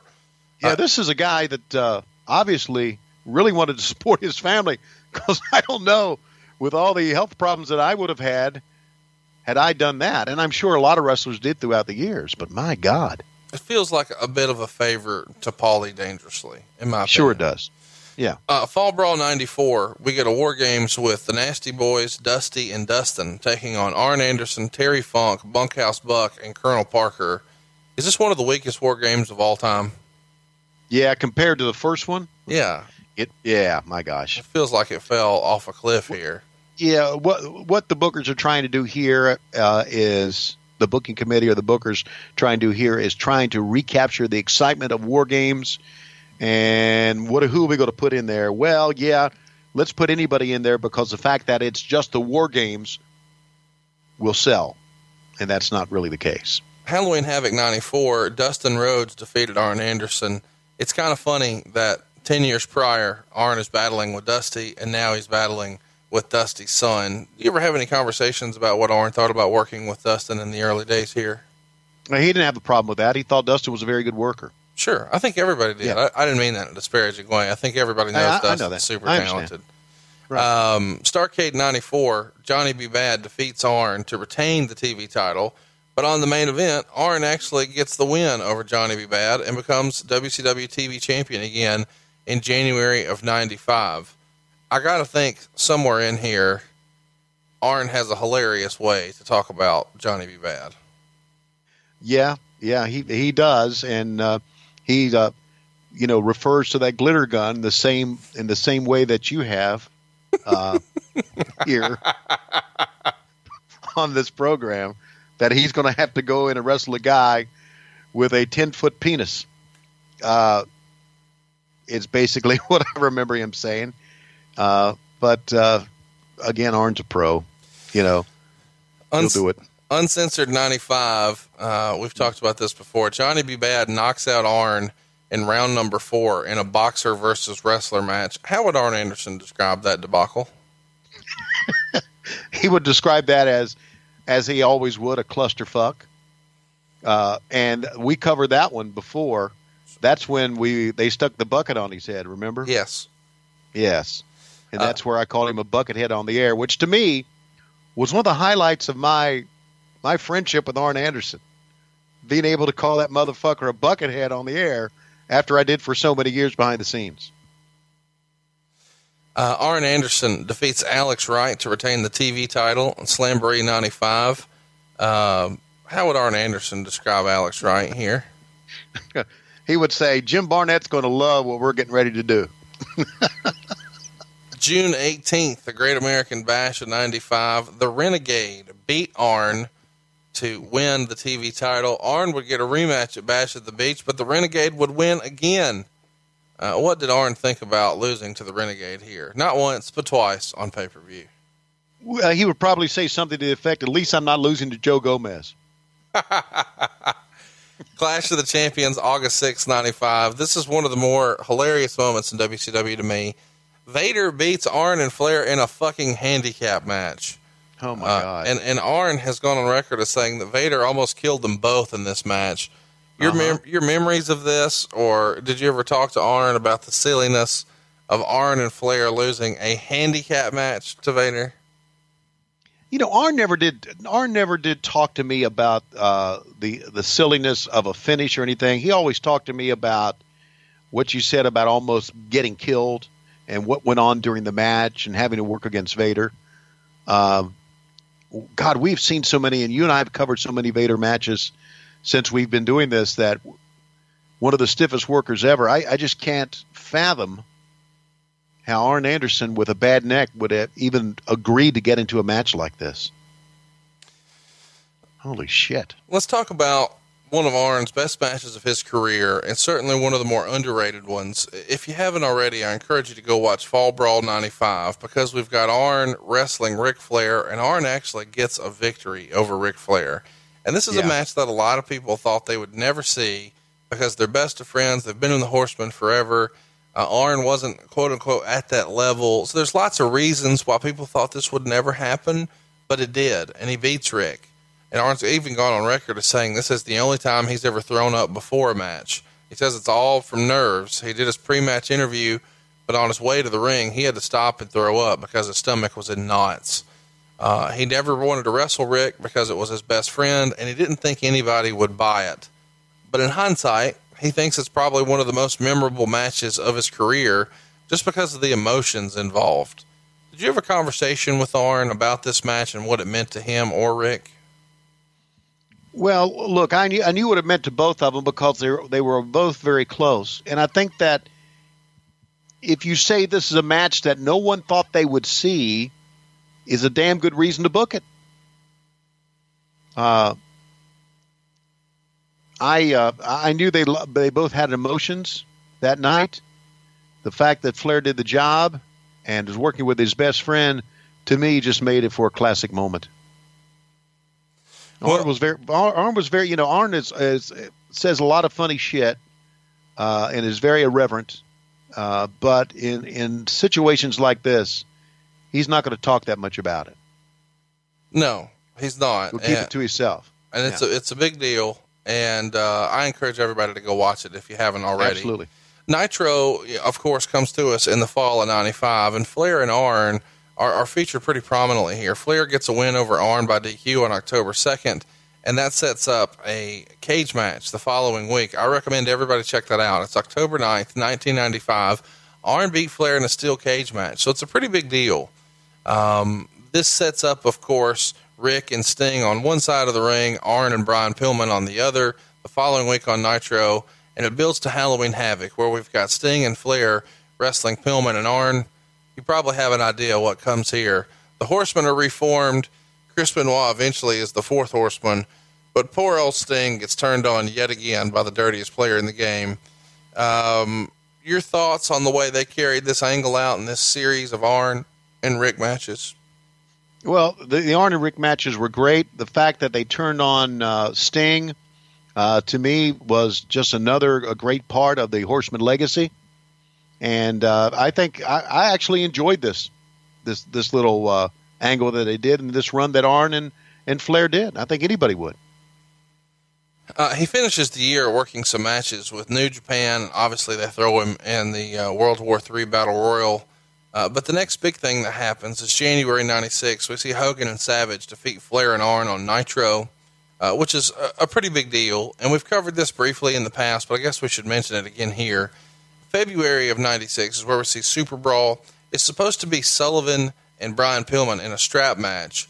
Pillman goes into business for himself, or one would be led to believe that, but it turns out it was really a worked shoot with he and Bischoff. Well, according to the rumor and innuendo, nobody in the back really knows what to do. So Arn Anderson comes out in street clothes and wrestles Arn uh, and wrestles Kevin Sullivan. You were there. What happened, and why was Arn the guy to go try to make chicken salad, so to speak? Well, I, listen, uh, this is was a work shoot, and Arn Anderson is a company guy, and Arn Anderson, uh, I think, realized what it was, and uh, I don't remember that much about it in the back, with the exception of Arn. An- Again, I think everything's work. Right. Okay, I think Arn Anderson coming out as a work. Uh, whether he actually just said "fuck it, I'll do it," I'm not sure. Let's talk about something we are sure about, and I know this is forgotten. I'm going to encourage everybody to watch it. February 12th, 1996 on Nitro, Arn Anderson pins Hulk Hogan. It's a pretty big deal when you're able to get wins in six months over both Ric Flair and Hulk Hogan at a time when not a lot of people could say that. Uh, the following week, February 19th, Arn would beat Hogan by DQ, and of course, this is all building towards Uncensored 96, which I'm sure we'll talk about at some point, uh, because we essentially have the mega powers, Hogan and Savage, taking on the alliance to end Hulkamania, which is Ric Flair, Arn Anderson, Lex Luger, Kevin Sullivan, Meng, the Barbarian, Z Gangsta, Ultimate Solution, the IRS, the FBI, uh, Ted Turner, CBS, TNT, USA, Bonnie Hammer, uh, Pat Patterson, Tommy Young. I mean, it's fucking ridiculous. We'll cover it another Yes. time. Oh Um, God. Slamboree 96, we see Flair and Savage defeat Arn and Eddie Guerrero. This is another goofy, lethal lottery. Um, Eddie Guerrero is a guy who was kind of on the upswing at the time. Did you ever have a conversation with Arn about Eddie Guerrero and his future in the business? Arn loved him. Arn thought he was a, a, a future superstar uh, and was a good kid who would do anything. And uh, Arn uh, had a lot of respect for him, no doubt. Things start to get a little weird in real life in 96, and the Bash at the oh, Beach boy. 96 is no different. You've got the Giant and Kevin Sullivan on one side in a tag match, and they're taking on Arn and Chris Benoit. So in theory, it's the Dungeon and Doom versus the Four Horsemen. But in real life, there's a whole lot of shit going on with Kevin Sullivan, his wife Nancy, and Chris Benoit. Does Arn Anderson have an opinion on that that you know of? No, does not. He didn't think that shit's weird. No conversation. Well, I, we all think it was weird, but I don't think uh, when when it came to stuff like that, I think Arn Anderson uh, left it alone. Yeah.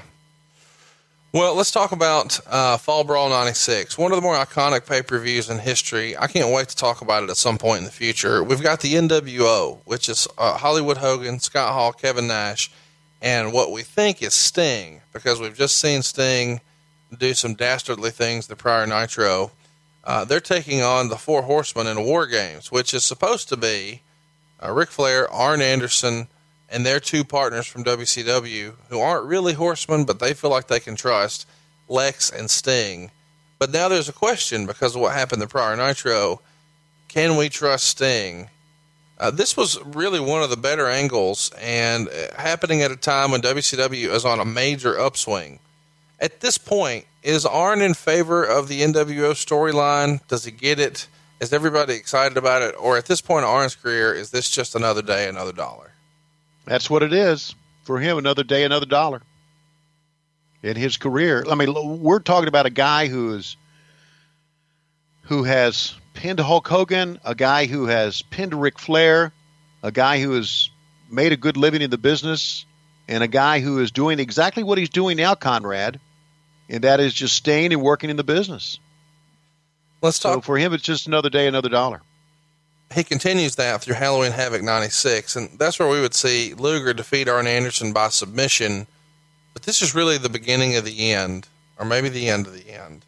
Because the day before Halloween Havoc, Arn goes to Gold's Gym and grabs a couple of 30 pound dumbbells, and they just fell out of his hand and hit the floor. Uh, he tried to pick up the weight, but his thumb and first two fingers were unusable. From locking the car door and walking into the gym, a chip moved into a nerve canal and shut down his left hand. So the next day, if you go watch the Halloween Havoc 96 match, you'll see that Arn has no use of his left hand during the match. Yeah. Uh, one month later is World War III, 1996. Arn is a, a participant in the three ring battle royal. It's won by the Giant, and sadly, that's Arn's last pay per view as a wrestler. Do you mm-hmm. remember having a conversation with Arn during this time? Was he talking to you about being nervous about providing for his family? Would there be a spot for him in the office? Could he be an agent? How else could he participate? Or was he trying to just pretend it wasn't there and just work through it and rub some dirt on it, as we like to say? Yeah, he was trying to rub dirt on it. Is what he was doing, and Arn and I had a lot of talk about that because, and I, I had neck surgery in 1995, uh, and he and I both knew what neck problems were about. Now, listen, I had neck surgery in 95, and I'm a slug. Okay, I didn't go in and take bumps like he did.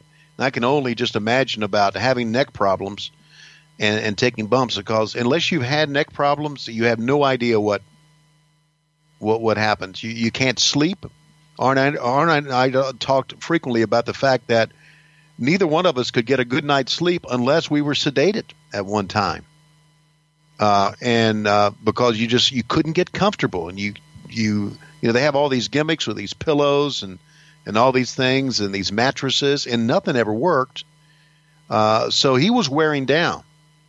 Uh, but I don't think. Well, I know Arn Anderson was always going to be a part of the business uh, back in WCW back then because he had a great mind for it, and that's proved out here now uh, in modern day, in current times, because he is an agent and he is one of the best guys, and maybe the best guy, to set up a match.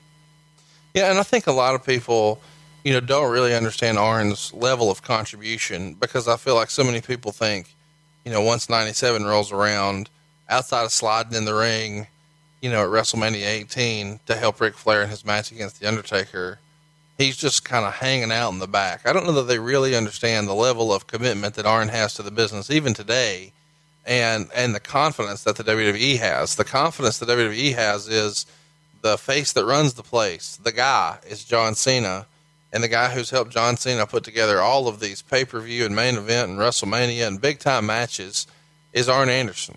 And um, anytime you see Ar- uh, Rick No, I'll get it right eventually. Anytime you see John Cena have a barn burner match on pay per view, and people are like, "Wow," for a guy that we like to mock that he has five moves of doom and blah blah blah, he put on a hell of a show there. Somewhere in the back, Arn Anderson's a proud papa. Would you agree Yeah, Arn that, Anderson. I, I, Arn Anderson, I think, is is the guy that uh, sets up all John Cena matches, Absolutely. and and the reason is is because John Cena wants him to set him up. sure. Uh, and uh, Arn Anderson is is just Arn Anderson is a great communicator of how things should work with the boys. He has a great deal of respect with the guys, as we have documented here today, uh, because of what the time he's put in. But you, you got to go further than that. You got to be able to communicate finishes with the guys and have a knack for what works and what doesn't work.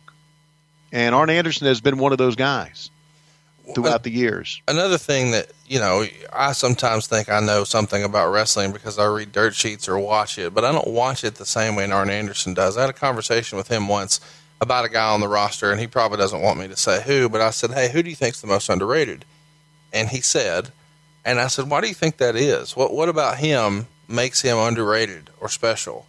And he said he never does the same combinations of moves. So many guys fall into a habit of routines you know, drop down, shoulder tackle, blah, blah, blah, blah, whatever it may be.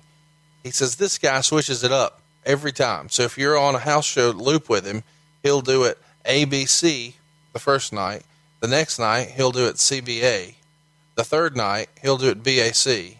And the fourth night, he'll do it yet another way. And it's different every time, and it works every time because he understands why it works. A lot of times, guys are doing moves and they don't understand why they work. This guy understands why they work, so therefore it's no trouble for him to figure out where to put them. But so many other guys become paint by numbers. And that was like a master level explanation of professional wrestling that I don't think a lot of people can get unless they're sitting under Arn Anderson Learning Tree. and that's why Vince still uses him, and that's why he's a valuable guy, and that's probably why. And Arn Anderson still puts in a hell of a lot of travel, Conrad. You know that as well as I do. Crazy amount. I mean, Crazy amount of travel for an old fat guy to do what he does, I- you know, uh, and just amazing. it's worth mentioning everybody you know and we have we have told funny stories here too where you know we would we would compare Arn Anderson when he maybe had overindulged as as to like a weekend at Bernie's type situation and that's a funny ha ha but it is worth mentioning that again when we say everything's a little weird about Arn Anderson that too Arn Anderson doesn't drink and so there's there's lots of you know people out there who think that every time you see Arn Anderson, he's got a case under each arm because Kevin Nash said something on Nitro 20 years ago. He doesn't even drink. So know, he's uh, he's changed his life around from that. the the old partying horseman days are in the 80s. Uh, these days, Yeah, really gone. Arn's making towns and contributing in a big way. Let's talk about the end of WCW, though. Uh, there's a story that Arn was trying to lace his boots at a taping for WCW and Disney. This is very early 1997. And Bischoff notices Arn's hand and asks Arn, What's wrong with your hand? Arn tells him that it's been that way for a few months. And Eric tells him, according to the testimony we've heard, to take your boots off and go get it checked out.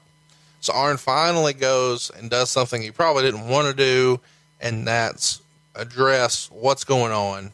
They do an MRI, and they say that the vertebrae 5, 6, 7, and T1, all of hmm. the nerve canals are totally blocked. So by April, Arn has to go in for surgery to fuse the fifth, sixth, and seventh vertebrae in his neck. And his neck was so bad that he was suffering from paralysis in his left hand. And this surgery officially ends his in ring career. And this is obviously something that is bigger than just wrestling. And we as fans, when we hear this, we just think, oh, well, he's done wrestling. But you've got to appreciate from his perspective, this is all he's ever done. This is his whole life. Everyone in his life he knows because of this. All of his friends, and at this point, all of his family, is somehow ingrained in this business. And he gets his identity from being a contributor to this professional wrestling business. And Arn said that this was so hard for him to deal with that he wanted to die, that this was just devastating news to him. Um, and that the post op pain is the worst pain he had ever felt. And he wanted to try to figure out how to deal with this pain, and it was so bad that on the second day, when the pain meds aren't working anymore, he wants to make sure all of his affairs are in order because he just cannot deal with this. Um, so he goes through a depression. Three months after the surgery, a guy comes up to Arn just to say hello and slaps him on the back to say hi. And Arn was holding a glass of water. And when the guy slapped him on the back, he dropped the glass. A jolt of pain goes through Arn's body, and to him, it was confirmation that his career was definitely over. And that incident with the glass of water happened just four days before the now famous retirement speech on Nitro that happened 20 years ago this week, October, I'm sorry, August 25th, 1997. What can you tell us about the surgery, the decision to have the surgery, the way Arn felt after, and this this whole slap on the back incident when he realizes this is it? I don't remember the slap on the back incident, but I do remember. Obviously, I remember uh, one of the greatest uh, interviews or promos, whatever you want to call it, that we've ever had uh, with Arn Anderson. I do remember the depression, and I and I did understand it. Arn Anderson took bumps. Arn Anderson could have been legitimately Conrad was a bump away from being in a wheelchair. He really was. And, and that was frightening looking back on it now. Um, and, so I can understand the depression. Arn Anderson was old school and always thought that you had to have some sort of value to the company as a performer to be able to keep a job. And that concerned him and that scared him. And I knew exactly where he came from. I really did. Arn Anderson and I are, are alike in a lot of ways in that we want to provide for our family and we're scared to death that unless we continue to do our job, we're not going to be able to provide for it. And that's why, and you know what? A pat on the back to Eric Bischoff for finally realizing that Arn Anderson needed needed to go and, and get some help for this. Um, uh, this is this is no uh, way is it uh, equal to what Arn Anderson uh, suffered, but I had see three, four, five, six, and seven fused in 1995, and when I went to the doctor, my canals were so blocked that the doctor put me in a hard collar and told me that if I would take a without the hard collar, if I would be rear-ended in a crash or I would have a jolt to the back of my neck or the on my back, that I could be in a wheelchair the rest of my life. He told me that, uh, and then I quickly got surgery. Same thing with Arn.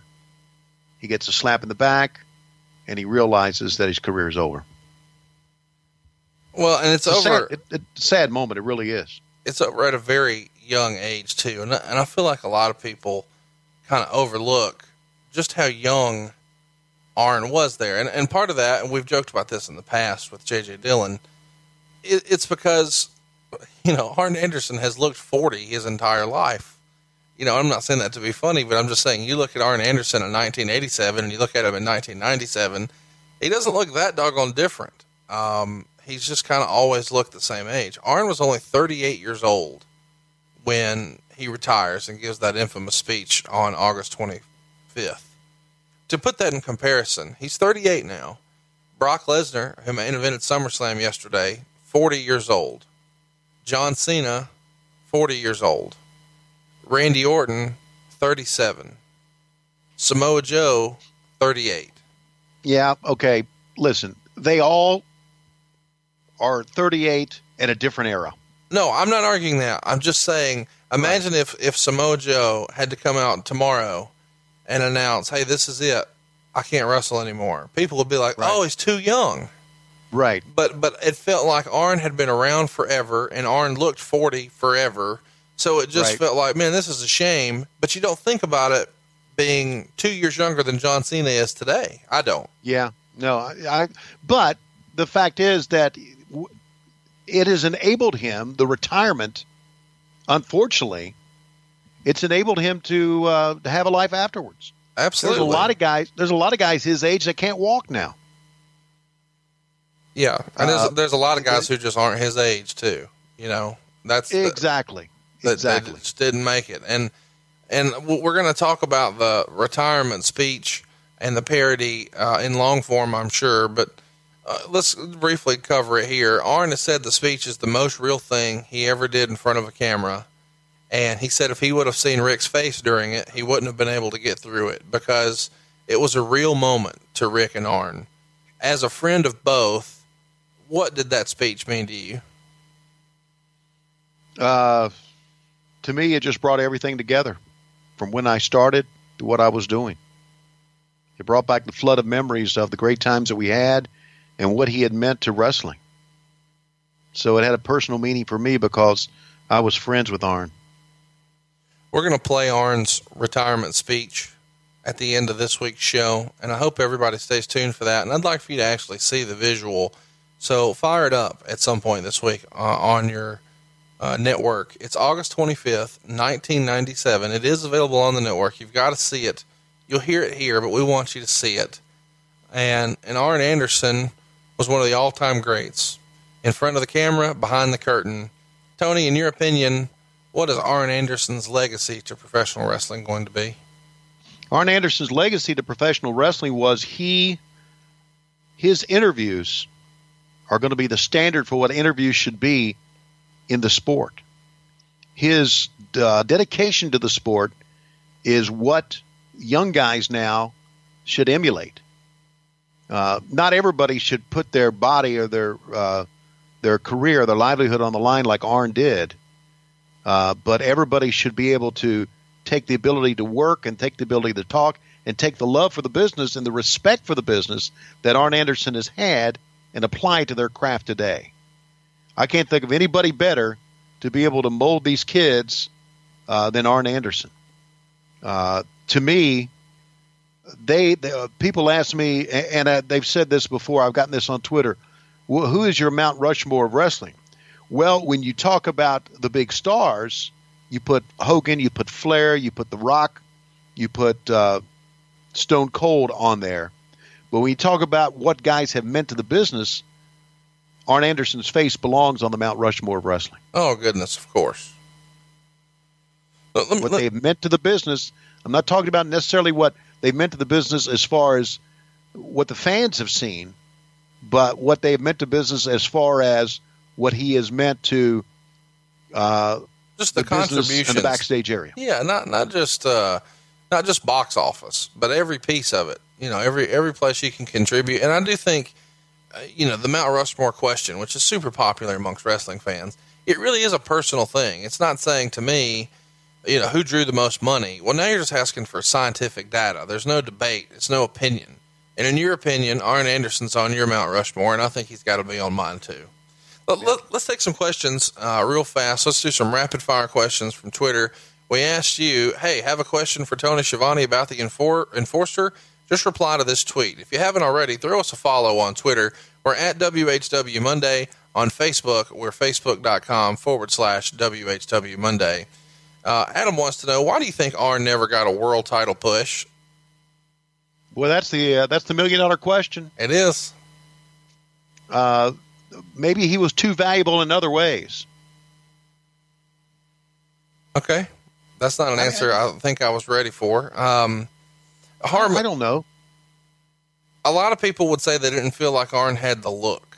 That Arn didn't have the the look to be the world champion. But I think if Well- Arn was if Arn came along ten years before, he's every bit of the look as Harley Race. Yeah, or as Dory Funk Jr. or Sure. as Jack Briscoe. But I think maybe the idea is by the late '80s and the early '90s, people were looking for more, you know, matinee idol looks as opposed to a badass you wouldn't want to mess with down at the bar, like a Terry Funk or a Dory Funk or a Jack Briscoe or whomever. Yeah. Horror There's movie, another side of that. There's another side of that too. Not pointing fingers at anybody, sure. but if Arn Anderson uh, should have gotten a world title shot, why didn't one of the world champions back then go to the promoter and say, you know what, let's put him over, and I'll put him over?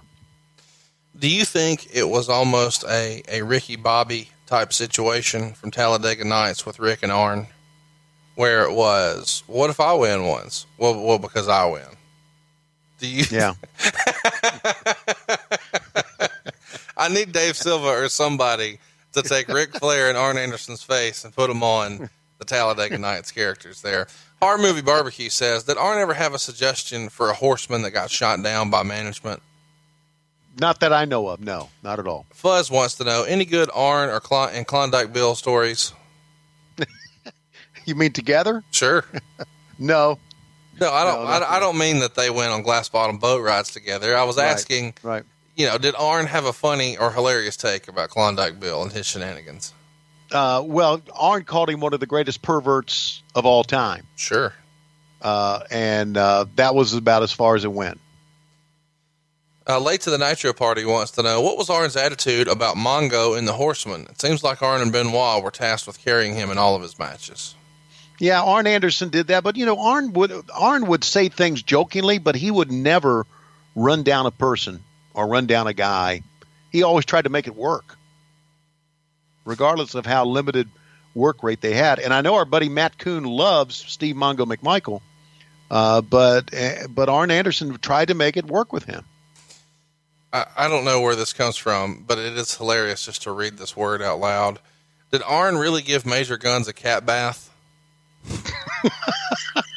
like I don't, I've never even heard that, and maybe that was a promo or something I missed once upon a time. I know it didn't happen in real life, but a cat bath is something that I, I, I think I'm going to have to use from now on. So thanks for that, I too. Ivan.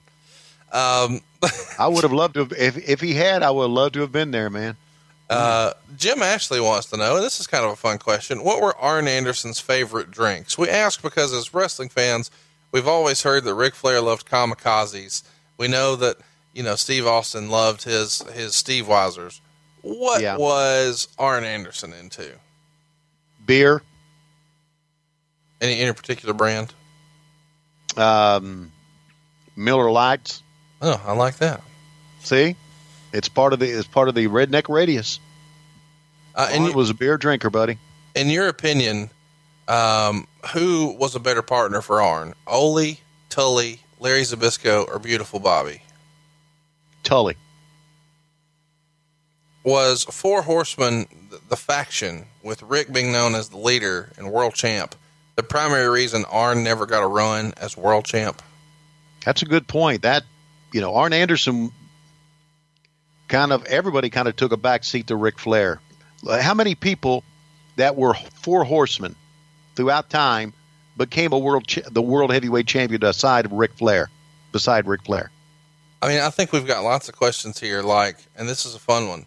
If Ric Flair had never gotten into wrestling, would we be talking about Double A as the greatest of all time instead? Uh, that's good. quite possibly, yeah. And we might be talking about him as a world champion. I'm not saying that Flair. Look, don't misconstrue this. I'm not Sure. saying that Flair prevented that from happening. No, no, no.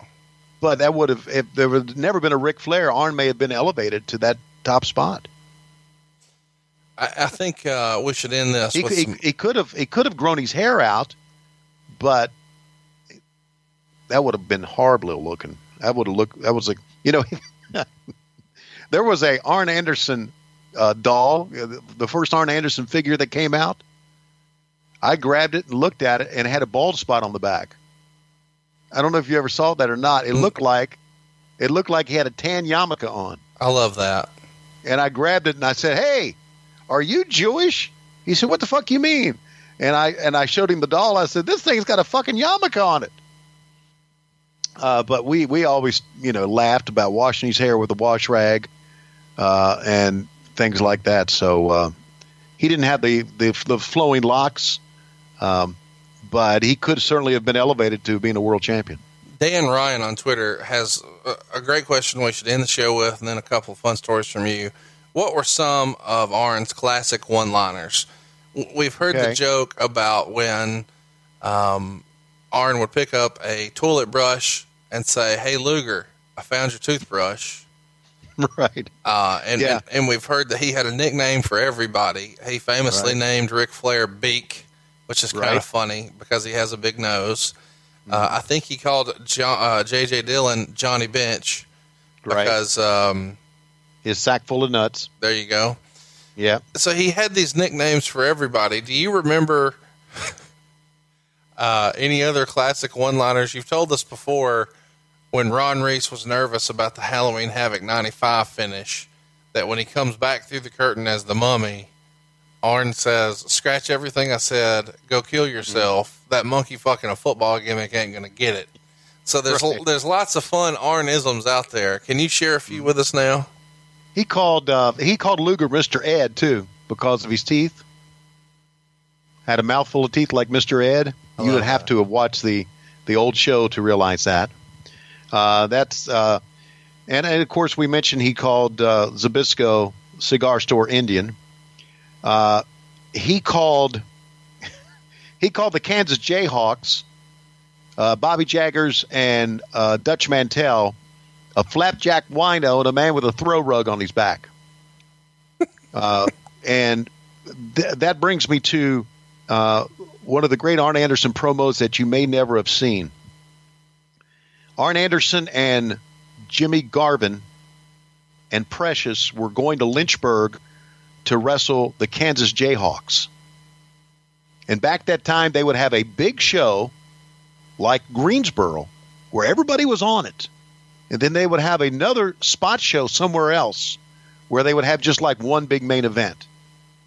And in the other in the other event, it was Jimmy Valiant against somebody, and Arn Anderson was wrestling with Jimmy Garvin and uh, Precious against the Kansas Jayhawks in Lynchburg at the Armory. And I was doing the promo, and I brought in Jimmy Hart and Arn Anderson, and Arn Anderson comes in. I said, in the main event that night, it's the Kansas Jayhawks against gorgeous Jimmy Garvin with Precious and Arn Anderson, and let's bring in gorgeous Jimmy and Precious and Arn. Arn Anderson said, okay, Schiavone, let me get this right. All the main stars, everybody else, is going to to Greensboro, and they got me in Lynchburg. I'm going to be on top in Lynchburg. And they booked us, Jimmy, with a flapjack wino and a man with a throw rug on his back. And Jimmy Garvin and Precious floating his hair, you know, uh, uh, uh, spraying him with whatever. He said, "Don't worry about it, Double A, because I'm going to be have the private plane, and you can go with me on that private plane, and we're going to leave here from Charlotte, and we're going to fly to Lynchburg. We're going to get rid of the Kansas Jayhawks. We're going to hop in the private plane and get back. It's going to be a great trip." And Arn Anderson said, "As we're going to black, ooh, I hope there's whiskey on that plane." Three, two, one, and we went to we went to black. One of the greatest local promos ever from Arn Anderson. Arn Anderson also, uh, and this is a, a story I alluded to. Uh, Lois had gone to the doctor. Uh, we had two kids. Lois had gone to the doctor, and Arn Anderson and I were very good friends. And we were in the back, and I saw I was doing promos, and all the guys in the back, and Lois walked in. She had gone to the doctor, and she was talking to Arn. And Arn completely stopped the interview. Said, "Everybody stop! Everybody stop!" And Arn Anderson always called me a dumpy old sawed off wop. Uh, and he said, "I just want to announce to everybody here that our sawed off, dumpy old wop has impregnated Lois again, and they're going to have a third baby." Can you believe that? And Lois is smiling, and he's just giving me shit about being a dumpy old wop and impregnating my wife again. So I found out that Christopher, who you met, was going to be born thanks to Arn Anderson amidst the boys that day in the Oh, wow. backstage area. So he, he knew before you knew. Yes, he did. Wow. I That's knew awesome. Lois had to go to the doctor. I didn't know what it was about, and found out she was pregnant with Chris through Arn Anderson that day. So that's how close he and I have been, and we still t- talk today. Loving, Well, absolutely loving, just me- like I love Ric Flair. I feel like we uh, we need one more story before we get out of here. I need you to confirm or deny. Is it true that Arn Anderson once bet Sid Vicious to put a pet squirrel in his pants for 60 seconds? And that Sid not only considered this, but accepted the bet and won. But while he was running around in Sid's pants, the squirrel went nuts, maybe literally, and bit Sid in his gimmicks. And therefore, Sid had to go to the emergency room because he wanted to prove to Double A that he could do this, and he won the bet and the money, but he may have lost the war with his nuts in the ER. Uh, yeah, yeah. That I've heard that that story's true.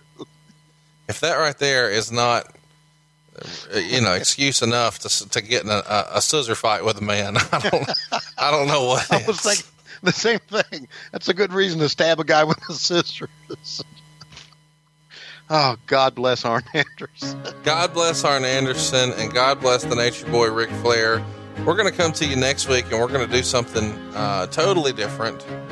We're going to do another Q&A episode, but this time we're only getting the questions from Facebook. So I encourage you right now, cruise on over to our Facebook page. It's facebook.com forward slash WHW Monday. And you're going to see a post right there with an image, and then you'll be able to pile your questions in underneath. You're not going to be restricted to 140 characters like on Twitter. If you've got something that needs a backstory or a little more detail, go ahead and fire it off. And tune in next week when Tony and I take your questions. Uh, and nothing's off limits. Ask whatever you'd like to ask. We may not answer it, but you're welcome to ask it. But the only place to ask this question is over at our Facebook page. It's facebook.com forward slash WHW Monday. And Tony, when I look at my clock here, I can't help but feel like it's about that time. We are going to end this program today with a donut match as Arn Anderson takes on Conrad Thompson in a donut match. Both men are looking for catering guys, and both are going to take these donuts back with them. Tommy Young is waiting in the back. The Barbarian is with him, and Dave Silva, and they all will enjoy the donuts together. Uh, maybe the Barbarian's going to enjoy something else. But we're out of time this week. We'll see you next week on What Happened When Monday. It's a pleasure to hold the microphone, Mr. Anderson, up for you on this occasion. Well, Gene, all I can tell you, to get a response like this means what I got to say tonight mean that much more. You see, I'm a realist, and everybody knows I've got average size and speed and average ability, but I've parlayed that into what I would call a very successful career. And I did that on sheer will alone. But another reality is, four months ago, they took four vertebrae out of my neck. Consequently, I'm left with a hand, my left hand, too weak to hold a glass, too weak to button a button. But I thought in my mind, I knew in my mind I could overcome that too, through sheer will. And I was doing just like that. I think I've come back a long way. But the other day I had something happen in the gym that was like a cold slap in the face of reality. A guy about your size, Gene, came up and he slapped me on the back and he said, Double A, where you been? We hadn't seen you on TV.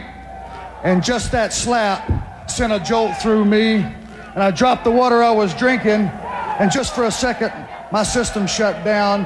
And it became crystal clear as I watched the few little drops of water draining out of that bottle, the symbolism that was involved. It was like someone had turned an hourglass over and the sand was running out on the career of Arn Anderson. Now, the fact of the matter is, not only do I put myself in a suicide situation by trying to wrestle again, I endanger these two men's careers, and I respect them too much for that.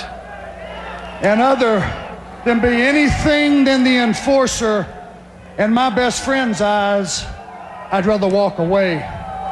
And for all you people out there that have ever bought a ticket to see Arn Anderson wrestle, whether you love me or you hated me, you knew that when that bell rang, you got all I had that night. Whether I won, whether I lost, I gave you everything I had. And you knew that. And when you did this to me, that was your acknowledgement. Well, the fact is, I got nothing left to give. And I want you to remember me as I was, not as I am. But being the man that I am, my last act, formerly as a horseman, I got one last challenge. And that's to you, Curt Hennig. Now, don't misunderstand me. It's not for a fight. You got something special. I've seen you in this ring. Your skills, your maturity, your commitment to excellence makes you something special. And what my challenge is to you, Curt, is stand beside my best friend, Ric Flair, and lead these two men back to the glory and the prominence that the four horsemen once had. And I'm going to tell you what your prize is. It's not a spot with the horsemen because this is worth a lot more than that to me. I'm going to give you the only thing I got left. Not a spot, not a spot. I'll give you my spot.